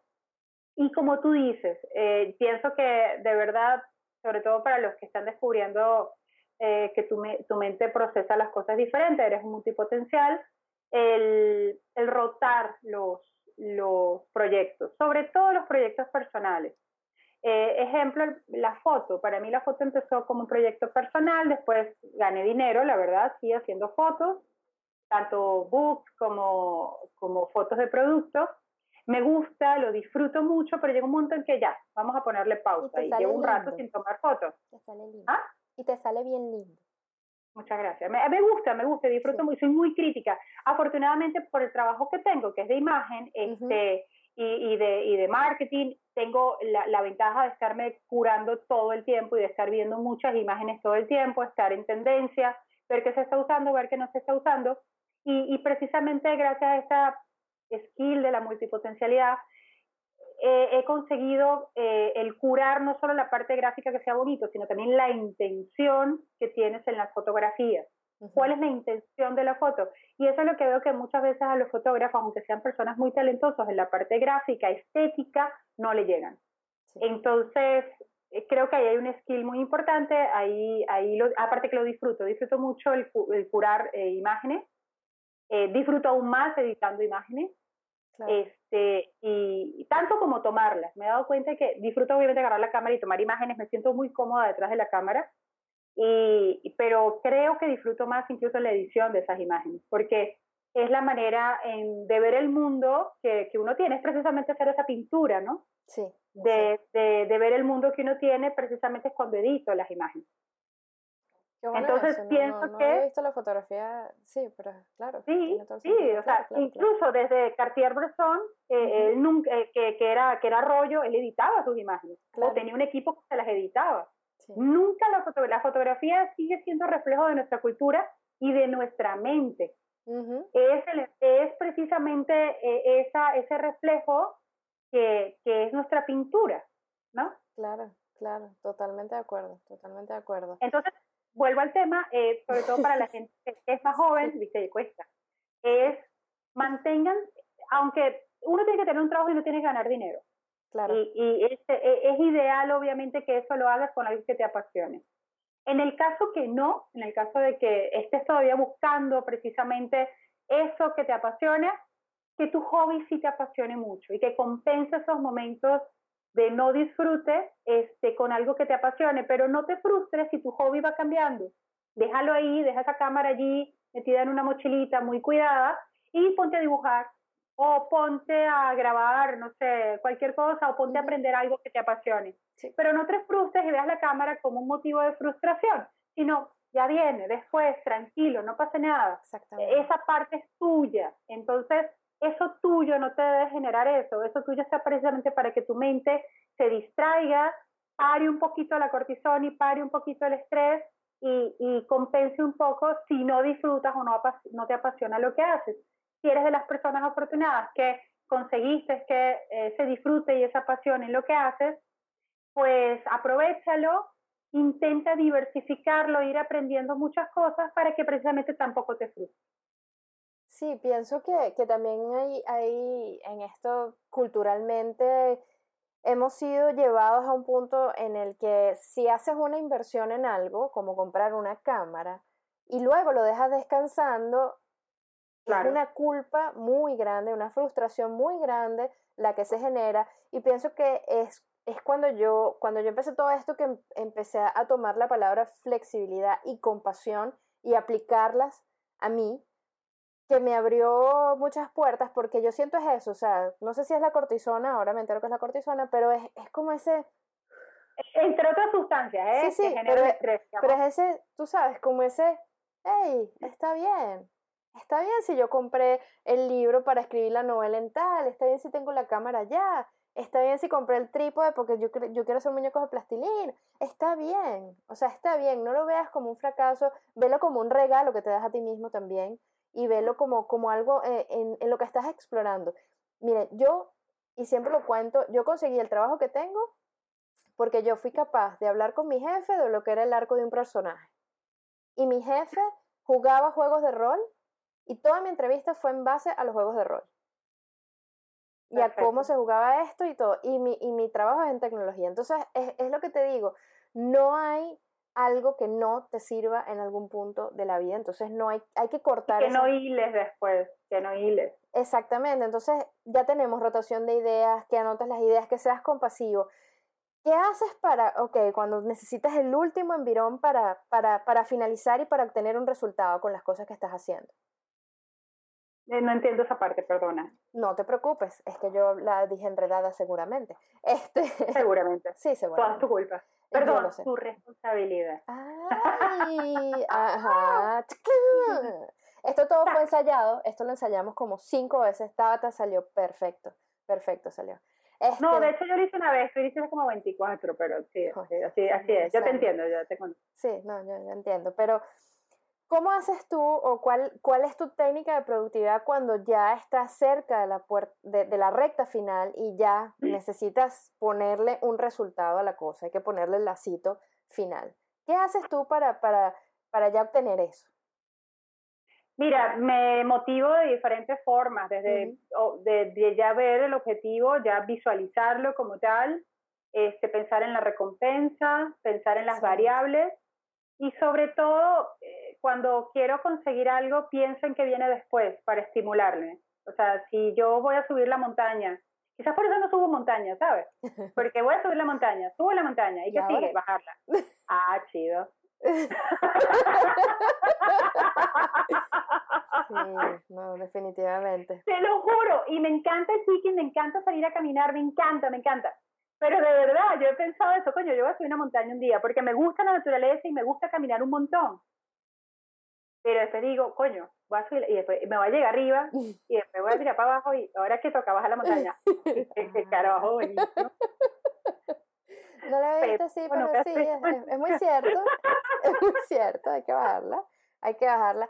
me gusta, me gusta, me gustan dos palabras que dices, que uno es la visualización, creo que es fundamental, y más allá de la gente que es el secreto la cosa. que genera cosas. Ojo, lo que, lo que, eso también es importante en la relación mente-cerebro. Lo que la mente empieza a crear, el cerebro se lo empieza a creer. Sí, sí. Entonces, si tú visualizas todo eso, el cerebro ya se hace un espacio propicio para que eso suceda. Exactamente. No soy metafísica, de hecho siempre he dicho que no hay nada más peligroso que, que alguien positivo con, con estímulos, puta, es peligrosísimo. Eh, eh, aparte que los odio. pero, pero hablando de, de, o sea, de procesos neurológicos, sí, o sea, lo que tu mente va creando, tu, mente, tu cerebro lo va creyendo y, y va eh, eh oponiendo menos resistencia. Sí, yo, yo ah, pienso... Y, va dejando, o, sea, va a ser facilitando este tema de la supervivencia, de la optimización de recursos.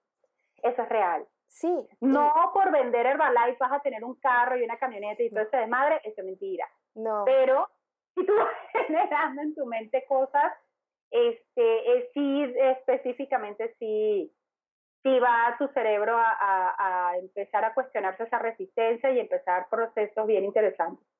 Es que yo pienso que, que muchas veces, y cuando tú dices eso de los positivos peligrosos, yo lo comparto bastante.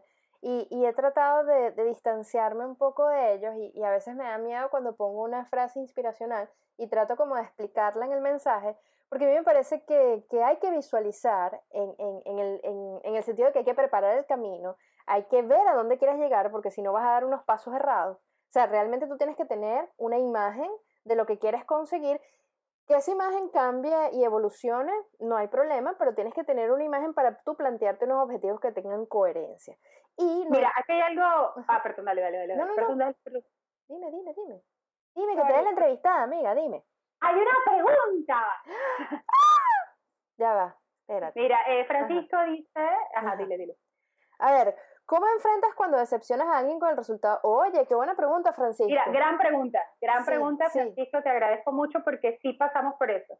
Mira, dependiendo de tu madurez o dependiendo de cómo has asumido el tema de la culpa y la responsabilidad, puedes enfrentarlo. Seguramente en algunos momentos de mi vida, cuando he decepcionado a alguien con, con el resultado de mi trabajo, me he sentido muy mal. Sí. Y ha sido, y, y, yo misma me he generado un tema de destrucción y, y de nada positivo Hoy día, ya con los años que tengo encima, todo el proceso mental y todo el conocimiento, creo que el conocimiento me ha ayudado muchísimo a entender que este proceso de culpa no debe estar, debe haber un proceso de responsabilidad. Dependiendo de a quién decepciono, eso también es bien importante darle ese peso, dependiendo, dependiendo de quién decepciono y por qué razones puede generar en mí algo positivo o algo negativo. Y eso es súper importante. No lastima quien quiere, sino quien puede. Y quien puede depende del espacio que tú le des en tu vida o de lo importante que sea esa persona en tu vida. No, seguramente yo salgo a la calle y hay mucha gente que se puede sentir decepcionada o no de lo que hago o dejo de hacer, que te valga madre, este, pero si hay personas importantes en tu vida a las cuales tú les importas que está decepcionada por acciones o omisiones o, resultados de tu trabajo, este, evalúa, evalúa, sopesa, escucha, pero también no agarres y, bloquees todo eh, lo que has hecho porque también tienes que sopesar las razones que te llevaron allí. Pero sí escucha, escucha mucho qué, qué es lo que está decepcionando cuando esa persona de verdad es importante eh, para ti y, piensas con, con, razonamiento que este, puede aportar o no en tu vida. Eh, pero, y vuelvo otra vez a este proceso, no somos culpables, somos responsables, que no te lleve a una bajada en montaña rusa, que más bien esos, esos, esas eh, decepciones más bien sean un gancho para arriba en esa montaña rusa y te lleve a la acción. Eso es muy importante lo que dices y, es cuando yo, por eso puse el hashtag este fuck it all, porque cuando yo digo fuck it all es no le des importancia a lo que no importa. No le des importancia a lo que... Pero sabes que es bien, eh, eh, vale a la redundancia, es bien importante con los años, la madurez, la experiencia, vas entendiendo qué es lo que importa y qué es lo que no. Porque es el punto. Te, yo no te puedo decir que, eh, o te puedo condenar o, o, puedo verte como alguien inferior porque te importe lo que opinen tus compañeros de clase, porque eres un chavo de lo que has hecho. Y con los años te darás cuenta que a la larga eso vale madre. Pero tu sentimiento es real, está ahí. Sí. Y, lo hemos tenido todos. Eh, tu tarea está en razonar eso, que, que, cuesta un poco en ese momento porque hay sentimientos y está la mente ahí taladrando precisamente esta objetividad del cerebro para hacerlo algo útil. Exactamente. es cuando tú dices, es cuando tú dices la llamada a la acción. Tiene, tiene que, esto tiene que producir una acción y es como dices tú, vamos dándonos cuenta más temprano o más tarde de lo que realmente tiene importancia y a y cuánto peso le tenemos que dar a las personas, a las situaciones que estamos en la vida, porque, por ejemplo, hay gente que se puede quedar 20 años en un trabajo que es tóxico porque nunca se atrevió a otra cosa, porque se acostumbró.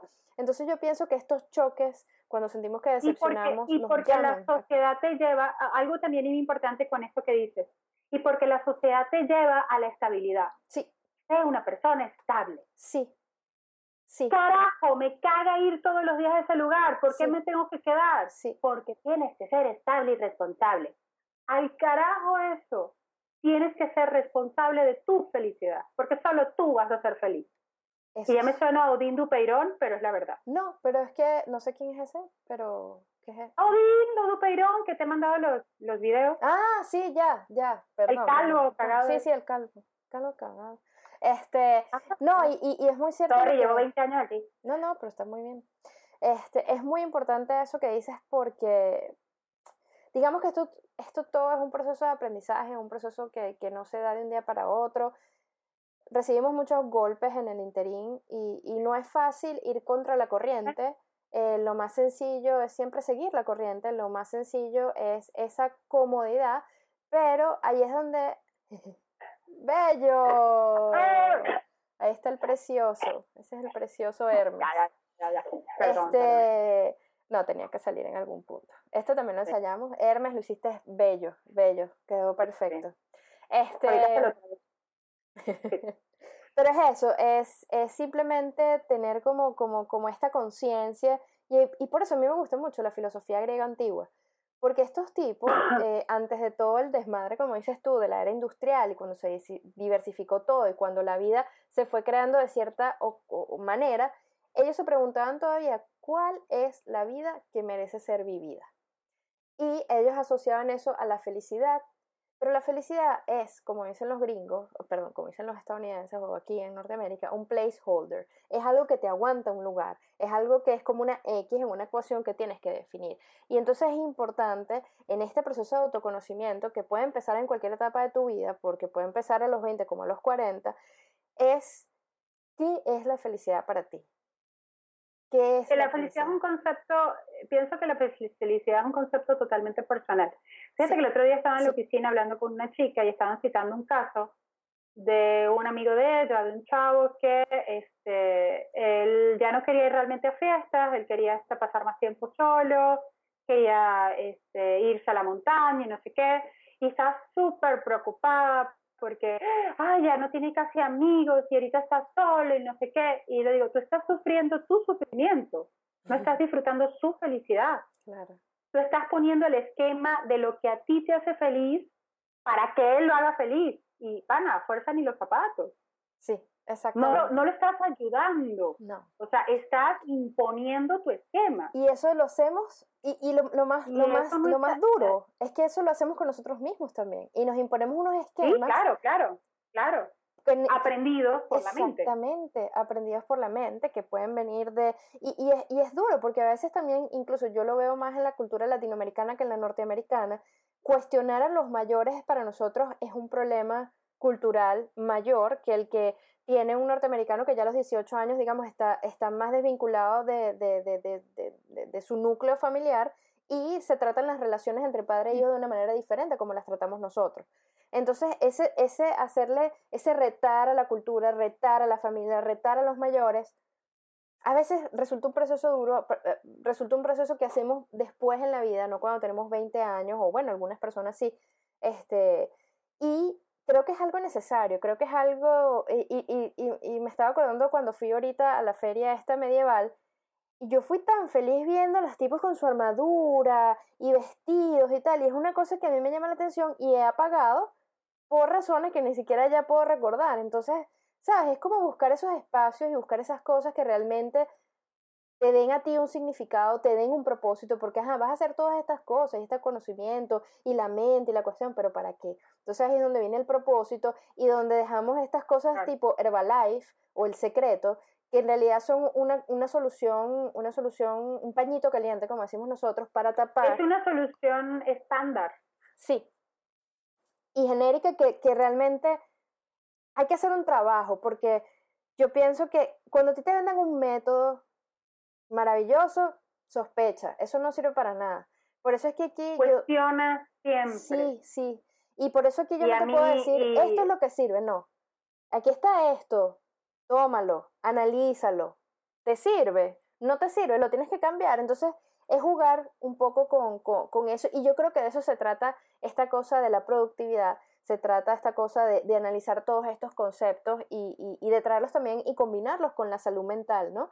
Porque si bien, y, creo que me encanta que lo hayas aclarado durante todo, durante todo este tiempo, hay, hay patologías que necesitan medicación, tratamientos, hay patologías. Súper super cagado e interesante que todos somos esquizofrénicos. Bienvenida a esta información. Todas las personas son esquizofrénicas. ¿Y sabes dónde se, dónde se, dónde se expresa o dónde se realiza esa esquizofrenia? En los sueños cuando estás soñando, todo lo que está pasando allí está siendo producido por tu mente. Pero en ese estado, el cerebro, o perdón, la mente, bueno, el cerebro, mm, eh, disocia estos hechos que, de que tú los estás produciendo. ¿Qué tal? Entonces estamos siendo esquizofrénicos. Porque nos emocionamos, lloramos, lo vivimos como un hecho exterior a ti. Eso le pasa a los esquizofrénicos. Ellos oyen voces que realmente es la voz de tu mente que te habla todo el día, pero tú sabes que es tu mente. Incluso esa voz te hace daño, esa voz te dice cosas, esa voz jala incluso información del cerebro que tú no tienes en ese consciente, en ese momento, y te empieza a decir cosas que dices, ¡Ah, es verdad, pero es que eso estaba ahí ya, y lo estás haciendo tú. Claro, El punto del esquizofrénico 24 horas es que esa voz es otra persona, es como un sueño. Claro, claro. Entonces, eso es tratable, esos son procesos eh, en, en, en, en, el cerebro e incluso también puede ser tratado también con psicólogos de qué es lo que pasa, ¿no? Y, Pero bueno, al nivel de esquizofrenia se tiene que medicar. Claro, claro, y, y, es una cosa que es importante. Yo, yo pienso que hay muchos libros ahorita, la información está, en nuestra, eh, está, está muy cerca, la podemos obtener, pero hay que tener cuidado cuando uno sospecha que va a un nivel más allá y consultar a alguien que realmente sí te, te pueda ayudar. Claro, claro, claro, claro. No, yo, yo no, no menosprecio para nada el papel de los profesionales de esto, porque de hecho yo estoy leyéndolo con, con, con, con su este, precisamente de profesionales. Yo estoy leyendo libros de neurocientíficos, de biólogos, de, de, gente que pues que se ha preparado, ¿no? Claro.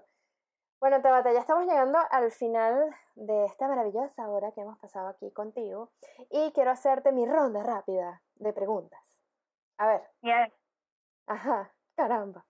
La primera, ¿qué significa para ti ser un multipotencial?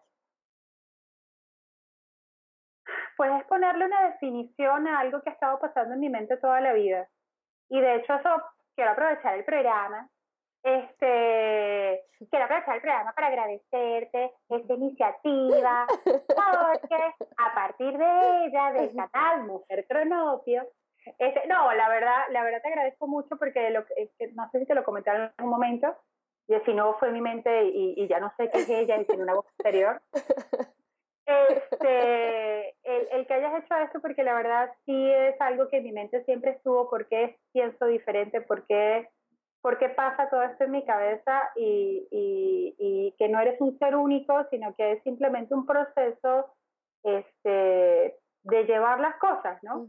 Entonces tú lo procesas de una forma diferente a otra, eso no te hace mejor, no te hace peor, pero te ayuda a comprender y sacarle provecho a ese desmadre. Exactamente. Entonces, creo que el, el, el ser multipotencial lo que ha hecho es de ponerle nombre a, a, algo con lo que he vivido toda mi vida. A mí me, me encanta esa respuesta porque pienso que ese es uno de mis, de, de mis objetivos con este, con, con, este, con este canal. Eh, ah. por, sí. Hay una pregunta. Ay, hay una pregunta. De hecho, hay dos. Ay, caramba. Nos pusimos populares. A ver. A ver, Ana. Ana nos dice, cada quien tiene que ver y discernir qué le sirve para su vida. Eso es muy importante y, viene otra vez a todo lo que hemos estado conversando del autoconocimiento. Ahora bien, el conocimiento cuesta, el, eh, perdón, el autoconocimiento cuesta, tienes que invertir tiempo, tienes que invertir dinero también, porque si vas a hacer un curso, vas a comprar un libro, eso es dinero. Tienes que invertir energía, pero es una energía que estás invirtiendo en ti, entonces no lo veas como algo que lo dejamos para mañana y vemos Netflix. Yo soy fanática de las series de televisión, eh, eso también lo compartimos, eh, Tabata también es fanática de, de, las series de televisión, de hecho eso lo compartimos mucho, pero, pero hay que sacar tiempo para esta inversión y a veces, a veces hasta incluso dolorosa, porque cuando estás manejando temas, eh, relación de padres e hijos, por ejemplo, que, que, que es una relación complicada, es doloroso, o cuando estás cosas que ya son, oye, una esquizofrenia o, o, una bipolaridad, o sabes, darte cuenta de ciertas cosas que te pueden estar afectando. Yo conocí a una persona en el trabajo, oye, se dio cuenta que era bipolar más o menos a los 50 años y empezó a medicarse. ¡Qué viaje! Sí, y empezó a medicarse y ahorita más bien se convirtió en una vocera de lo que es la, la, la el wellness o, el bienestar eh, dentro de, de, de Expedia, que es tan grande, ya tiene contacto con mucha gente y eso lo ha hecho a través de contar su historia y esa inversión que ella hizo hacia ella y de autoconocerse y, y de atreverse también a medicarse, porque también hay un estigma con la medicación. Vamos a la segunda pregunta. ¿Cómo es tu proceso de separar el grano de la paja? Ajá, Tabata. Mira, eso es experiencia, experiencia, experiencia y trancazo, trancazo y trancazo. Sí. Es, eh, eh, te empiezan, pienso que precisamente lo que acabas de decir ayuda mucho el autoconocimiento, pero el autoconocimiento en acción, el autoconocimiento que te lleve a un lugar, no el autoconocimiento que te lleve a compadecer. Sí. Sí, parte de este camino de, también obviamente lo, lo que he estado leyendo, lo que he estado investigando, que lleva a recordar situaciones donde dices, coño, la regué durísimo. Pero era lo que podía hacer con lo que sabía en ese momento. Y, y, ni modo, eres responsable, eso no te exime de una responsabilidad, pero por lo menos te quita la pinche culpa, que es la que te, es un grillete en el cuello que te baja. o sea, ni modo, ya sé que ahora las cosas funcionan diferente.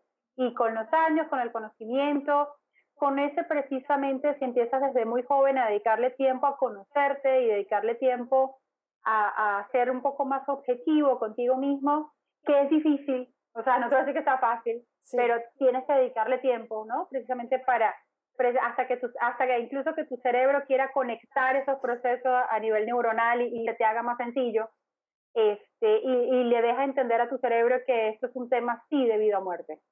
Eh, vas a pasar por un problema seguramente doloroso, por postproceso seguramente doloroso, porque vas a empezar a recordar momentos y vas a decir, ah, carajo, sí. Y ni modo, o sea, es lo que viviste, es lo que te tocó, eres responsable de, de, lo que pasó, pero en acción de no volverlo a repetir, de a la gente más cercana que le puedas decir y esté en un momento de su vida en el cual te puedan escuchar decirle y hasta ahí, o abrir tu canal de YouTube y hacer la competencia a Olga. Oye, ¿sabes que la gente está hablando más de este tema, viste? De verdad, la gente de, la sí, sí, es que, sí, es que es muy positivo, o sea, es muy positivo porque sí existe, es algo real, es algo tangible y que algo que me gusta mucho de tu canal, la verdad, es que qué diferente hubiera sido mi vida si yo me hubiera enterado de esto a los 20 años. Entonces, si tú tienes 16, tienes 15, tienes 20, pana, sácale provecho, no te cuestiones tanto, no sientas culpa, siente responsabilidad y pa'lante. Y aprovechate de esto. Exactamente, aprovechate de esto. Yo creo que eso es lo, lo, lo, fundamental. Y otra cosa que quiero rescatar de lo que dijiste es algo que yo me estoy repitiendo y, y me, me, da mucha risa, no risa, o sea, me, me, me da mucha curiosidad porque lo dijiste más o menos en las mismas palabras que yo lo pienso, que es algo así como que esto es lo que yo podía hacer con el conocimiento que tenía en ese momento. Y, y decirte eso, decirte eso porque que, que hasta suena como un mantra, ¿no? De estas cosas instantáneas, pero, pero no, es verdad, esto es lo que yo, y cuando lo entiendes, porque una cosa es decirlo y otra internalizarlo, es que realmente tú estás borrando la culpa, estás tomando responsabilidad, estás siendo responsable por tus actos porque eso no te lo puedes brincar jamás, pero estás tomando una acción, que es también un poco tener esa compasión de decir, para ese momento, esto fue lo que yo pude hacer. Ahora con el conocimiento que tengo, quizás lo hubiera hecho distinto. Ahora bien, ¿me tengo que seguir rumiando y rumiando eso en la cabeza hasta morir? No. Siguiente, pregunta. Siguiente pregunta. A ver, tienes toda la vida para hacerlo y no es una carrera. ¿Es así? Exactamente. Es que la vida es realmente un maratón, pero de resistencia, no de velocidad. Correcto, correcto. Pero pienso también que, y, y, estoy leyendo un libro que, que voy a reseñar en el Y no es subir y bajar una montaña, coño. Eso, me dejó mal, eso me dejó muy mal. De verdad, pero eso vamos a hablar, de eso vamos a hablar después de este live personalmente, pues me, me mal. Mira, hay un, hay un, hay un libro que se llama que, que es espectacular. Yo no, no lo he terminado, eh, lo estoy comenzando, de hecho, pero he oído muchos podcasts con, con el autor. Él se llama Cal Newport y el libro se llama Deep Work. La teoría de él es que nosotros tenemos, imagínense que este, este es nuestro trabajo y nosotros llegamos a este nivel de profundidad en el trabajo. ¿Por qué? Porque el trabajo que es así de profundo, solo hasta acá, es mejor remunerado. Cuando hacemos deep work, que es como si nos vamos a escribir un libro, por ejemplo, o él pone el ejemplo de Carl Jung. Carl Jung, cuando quiso rebatir a su maestro, que era Freud, él se compró una torre. Se encerró en la torre, claro, eso era en esos tiempos rocambolescos, pero se encerró en su torre porque tenía esos reales, se encerró en su torre y fue que sacó toda la teoría psicológica de Carl Jung que modificó el mundo tanto como la ha modificado la teoría de Freud. Entonces, em, él, empieza a analizar esta idea del deep work y de, y de todas estas cosas y eso me trae a todo esto. Si nosotros nos quedamos en este centímetro de profundidad y no tenemos la, capacidad de profundizarlo, y ahí es cuando digo todo el autoconocimiento y todo este trabajo que tenemos que hacer, tenemos que acostumbrarnos a que vamos a vivir la vida así. Y vamos a vivir la vida como en un canal rápido. Y no vamos a hacer ese trabajo que es ese maratón de resistencia. Segunda pregunta, Tabata. ¿Cuál es tu superpoder como multipotencial? Em, creo que uno es la visualización sé que hay un tema ahí que, que me encantaría, por eso he estado leyendo mucho del tema, sé que hay algo ahí que, que mi mente trabaja diferente porque creo que no es normal. Y, y, no es normal porque me he dado cuenta que lo que yo veo clarísimo en colores, la gente no lo está viendo. Eh, y, o lo ve diferente. Esa pintura que se hace mi mente eh, está un poco diferente. Y yo tuve que haberme dado cuenta cuando yo veía los planos de los eventos, tenía que haberme dado cuenta en ese momento y la verdad yo lo veía natural, ¿no? Ver personitas en un papel en blanco. Este, y eh, bueno, eso y definitivamente ligar cosas, eh, relacionar cosas. Eh, creo que eso es algo que se me da extraordinariamente bien y que no, y que estoy hablando y eso me funciona mucho en marketing, ¿no? Porque si algo a mí se me da es el ligar relaciones entre marcas y, y, hacer una simbiosis entre ellas. Por eso trabajé muchos años con, con Samsung y con Xbox juntos, o con Danone y, y, y los videojuegos, con FIFA, con, con varias plataformas. Eh, porque precisamente creaba esa simbiosis donde todos ganan, obviamente yo también ganaba dinero, este, pero eh, eh, eh, ellos entraban a mercados diferentes, cada uno al otro, donde se podían aprovechar todas estas oportunidades, los costos eran menores y se establecían relaciones muy interesantes, este, donde básicamente todos ganaban, ¿no? Claro. Eso no se había hecho de esa forma, ah, digamos, hasta ese momento que se empezaron a ligar esas relaciones. y hoy día, o sea, eso es un ejemplo, ¿no? Hoy día lo, lo sigo haciendo y, y y precisamente ese poder de visualizarlo y de darlo por hecho me, me ha ayudado mucho a cuando lo planteo a, a, las personas interesadas, ¿no? A las personas que buscan. Exactamente, porque tienes que vender tu idea y eso es algo muy... Exacto, y, y, y el visual, esa es la palabra, y el visualizarlo me convence. Entonces al convencerme, pues convenzo muy fácil. Exactamente. ¿Y cuál es tu kriptonita? El yo trato. Me cagas. me estoy riendo porque tuvimos una discusión antes de empezar esto. Una plática. Ay, verdad, una plática, una plática. Este, antes de empezar esto, de que yo digo mucho, yo trataré de, yo trato de, y, y con eso ya me estoy seteando para, o sea, me estoy, eh, ¿cómo se dice eso? Arreglando para el, para el, para el fracaso, de alguna manera, ¿no? Sí, porque si, mira, si tú tratas de hacer un cambio, tú ya le estás diciendo a la mente que no es algo de vida o muerte, que no es algo en lo que estás totalmente comprometida, que no es algo en lo que de verdad vale la pena invertir toda la nueva cadena de recursos que puedes guardar para no morirte. Sí. Y Entonces ahí tu mente ya está seteando mal a, precisamente al cerebro, el cerebro ya, ya dice, no, esto, no, es, esto no es suficiente. Si ya de por sí el tipo está negado al cambio, este, no le, le estás diciendo que, que, que, no, encima no es debido a muerte o no es algo que es viable o es algo que tiene la alternativa de que no ocurra. Exacto. Entonces, si tú tratas, pues el cerebro va a decir, pues te jodes porque eso no es debido a muerte y ya tú me lo estás diciendo. Claro, claro, claro.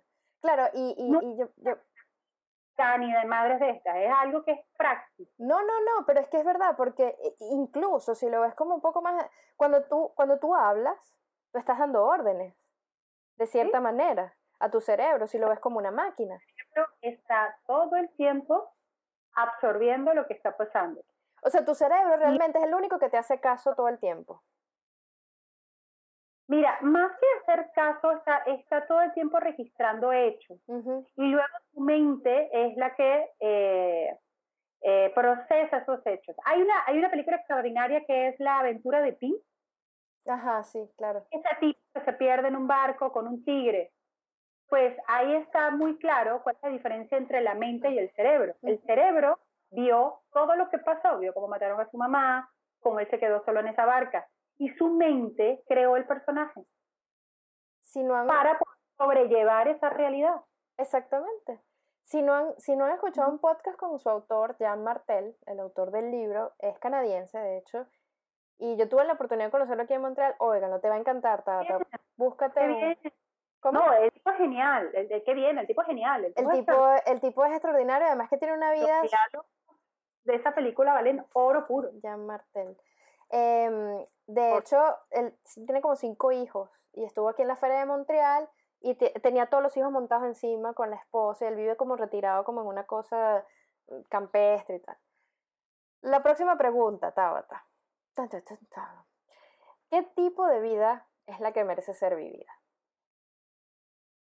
Esta sí es...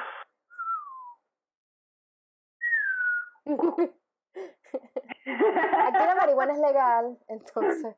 A ver, eh, ¿puedo llamar a un amigo? Puedo llamar Hermes. Un comodín, un comodín, un comodín. No, Hermes, mira, todavía, todavía no sufro de esquizofrenia, no habla. no a ese nivel. No, tú no hablas. Eh, perdón. Mira, eh, lo que yo pienso que la vida que, que merece ser vivida es aquella en la que haya cierta coherencia entre tus sentimientos y, y lo que esté, pasando, ¿no? Okay. Eh, y, y, que, y que haya, yo creo que pienso que haya coherencia, porque el que sea feliz, pues yo la verdad me atrevo a, a, a el que el concepto de la felicidad es momentáneo, o sea, hay momentos de felicidad, pero no hay una felicidad a menos que te metas el LSD todo el día y pues sí, estés feliz todo el día. Sí. Depende de qué alucinaciones te den, ¿no? Exacto, porque si te das un viaje paranoico o te metes una en Trainspotting, que a mí me encanta esa película, bueno, en fin, este, pero, pero pienso eso, que, es, que, es, aquella donde esté una coherencia entre lo que sientes eh, y, y lo me que gusta eso, pero y me gusta eso porque es el balance, ¿no? O sea, si tú pones las cosas en su justo lugar es donde, es donde, donde obtienes esa coherencia, digamos, tiene que haber un balance, obviamente es muy frágil, es burda, frágil. Es lo que tú dices, o sea, hay momentos en que si está así, hay momentos en que, bueno, él se va a poner de todas las maneras. Pero me, me gusta mucho no esa respuesta. Frustrarte, no frustrarte, no congelarte con la culpa, sino bien, te digo, o sea, ve la vida como una montaña rusa en que los, los decepciones o los problemas son precisamente esa madre que te jala hacia arriba en la montaña rusa, está tac, tac, tac, tac, tac, tac. Es así. Este, y no la bajada. Es así. La bajada bien cuando te relajas. Y cuando ya no me sigas hablando de bajada de montañas ni nada, que ya no puedo con eso. Este, ya, sí, no. Última pregunta para ti, Tabata. Y creo que has dicho muchas cosas, pero si tuvieras que escoger una sola, ¿qué le dirías a alguien que te pidiese un consejo cuando descubre que es un multipotencial? Puta, le estás pidiendo una persona que hila todo, que solo de un consejo. Sí. Está bueno. Reto. Este, está bueno, pues. Este.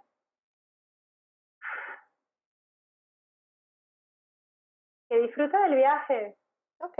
Me gusta. Que deje de buscarle, que deje de buscarle el pero a, a, a lo que está pasando en su cabeza, que se relaje y que lo disfrute y, y, y, trate de, sí, disfrutarlo. Es más, ni siquiera realmente de explicártelo o de remarcar la diferencia, sino de disfrutarlo. Disfrutar del viaje. Yo creo que ese sería el primer consejo y ya después le contaría todo lo demás. Eso lo vamos a dar para el libro, mira. Este... sí que, que, yo creo que lo primero es disfrutarlo y no y no paralizarse, cuestionarlo, paniquearse o, o, empezar a frustrarse por las diferencias. Yo pienso que es disfrutarlo. Me gusta, me gusta eso porque yo pienso que como multipotenciales también tendemos a ser bastante ansiosos y estresarnos un poquito más de la cuenta. Entonces creo que eso de relajarse y buscar técnicas para relajarse e incluso como que llegar a un, a un estado mental de relajarse naturalmente, no producirlo, no estoy hablando de drogas, pero producirlo como que ya por, por ciertas señales y que eso venga natural, creo que es excelente. Tabata, mil, mil gracias por, por esta hora y cacho, como dices tú, de, de sabiduría, Moret. Ah, este... Gracias por estar aquí, de verdad. Bueno, a todos, a todos les voy a dejar abajo mi cuenta de PayPal. Suerte. ¿Ah, Yo lo he intentado y no ah. funciona. Este... Así que bueno, este, gracias Tabata, una multipotencial confesa aquí este, y que ya está disfrutando y usa ya su multipotencialidad de forma exitosa. Creo que es un ejemplo para todas las personas que están apenas descubriendo esto y, y, y, ven cómo pueden aprovechar toda esta curiosidad. Así que muchas gracias, Tabata. ¿Quieres decirnos algo para despedirte? Despídete de tu No, mira, de nuevo muchas gracias a ti y a tu canal y esta iniciativa. que bien bonita. No, vale, de verdad, ya en serio, muchas gracias por, por, por abrir este espacio precisamente para ponerle nombre a este desmadre mental eh, que, que, a veces es divertido, a veces es frustrante, pues a veces así es la vida, ¿no? No, no, no es homogénea. Yo pienso que, que es precisamente lo que le da la magia y le hace la gracia de saber que en la esquina tiene que haber algo mejor. Es así. Gracias, Tabata. Un abrazo. Gracias a todos. por gracias, gracias a todos por, por las preguntas y por escuchar esto ahorita o más tarde. Claro que sí. Así que bueno, esto fue Morocronope. Yo soy Olga C. Moret. Estuvimos con Tabata Moret. Espero que hayan disfrutado de esta hora y cacho de multipotencialidad. Hasta la próxima.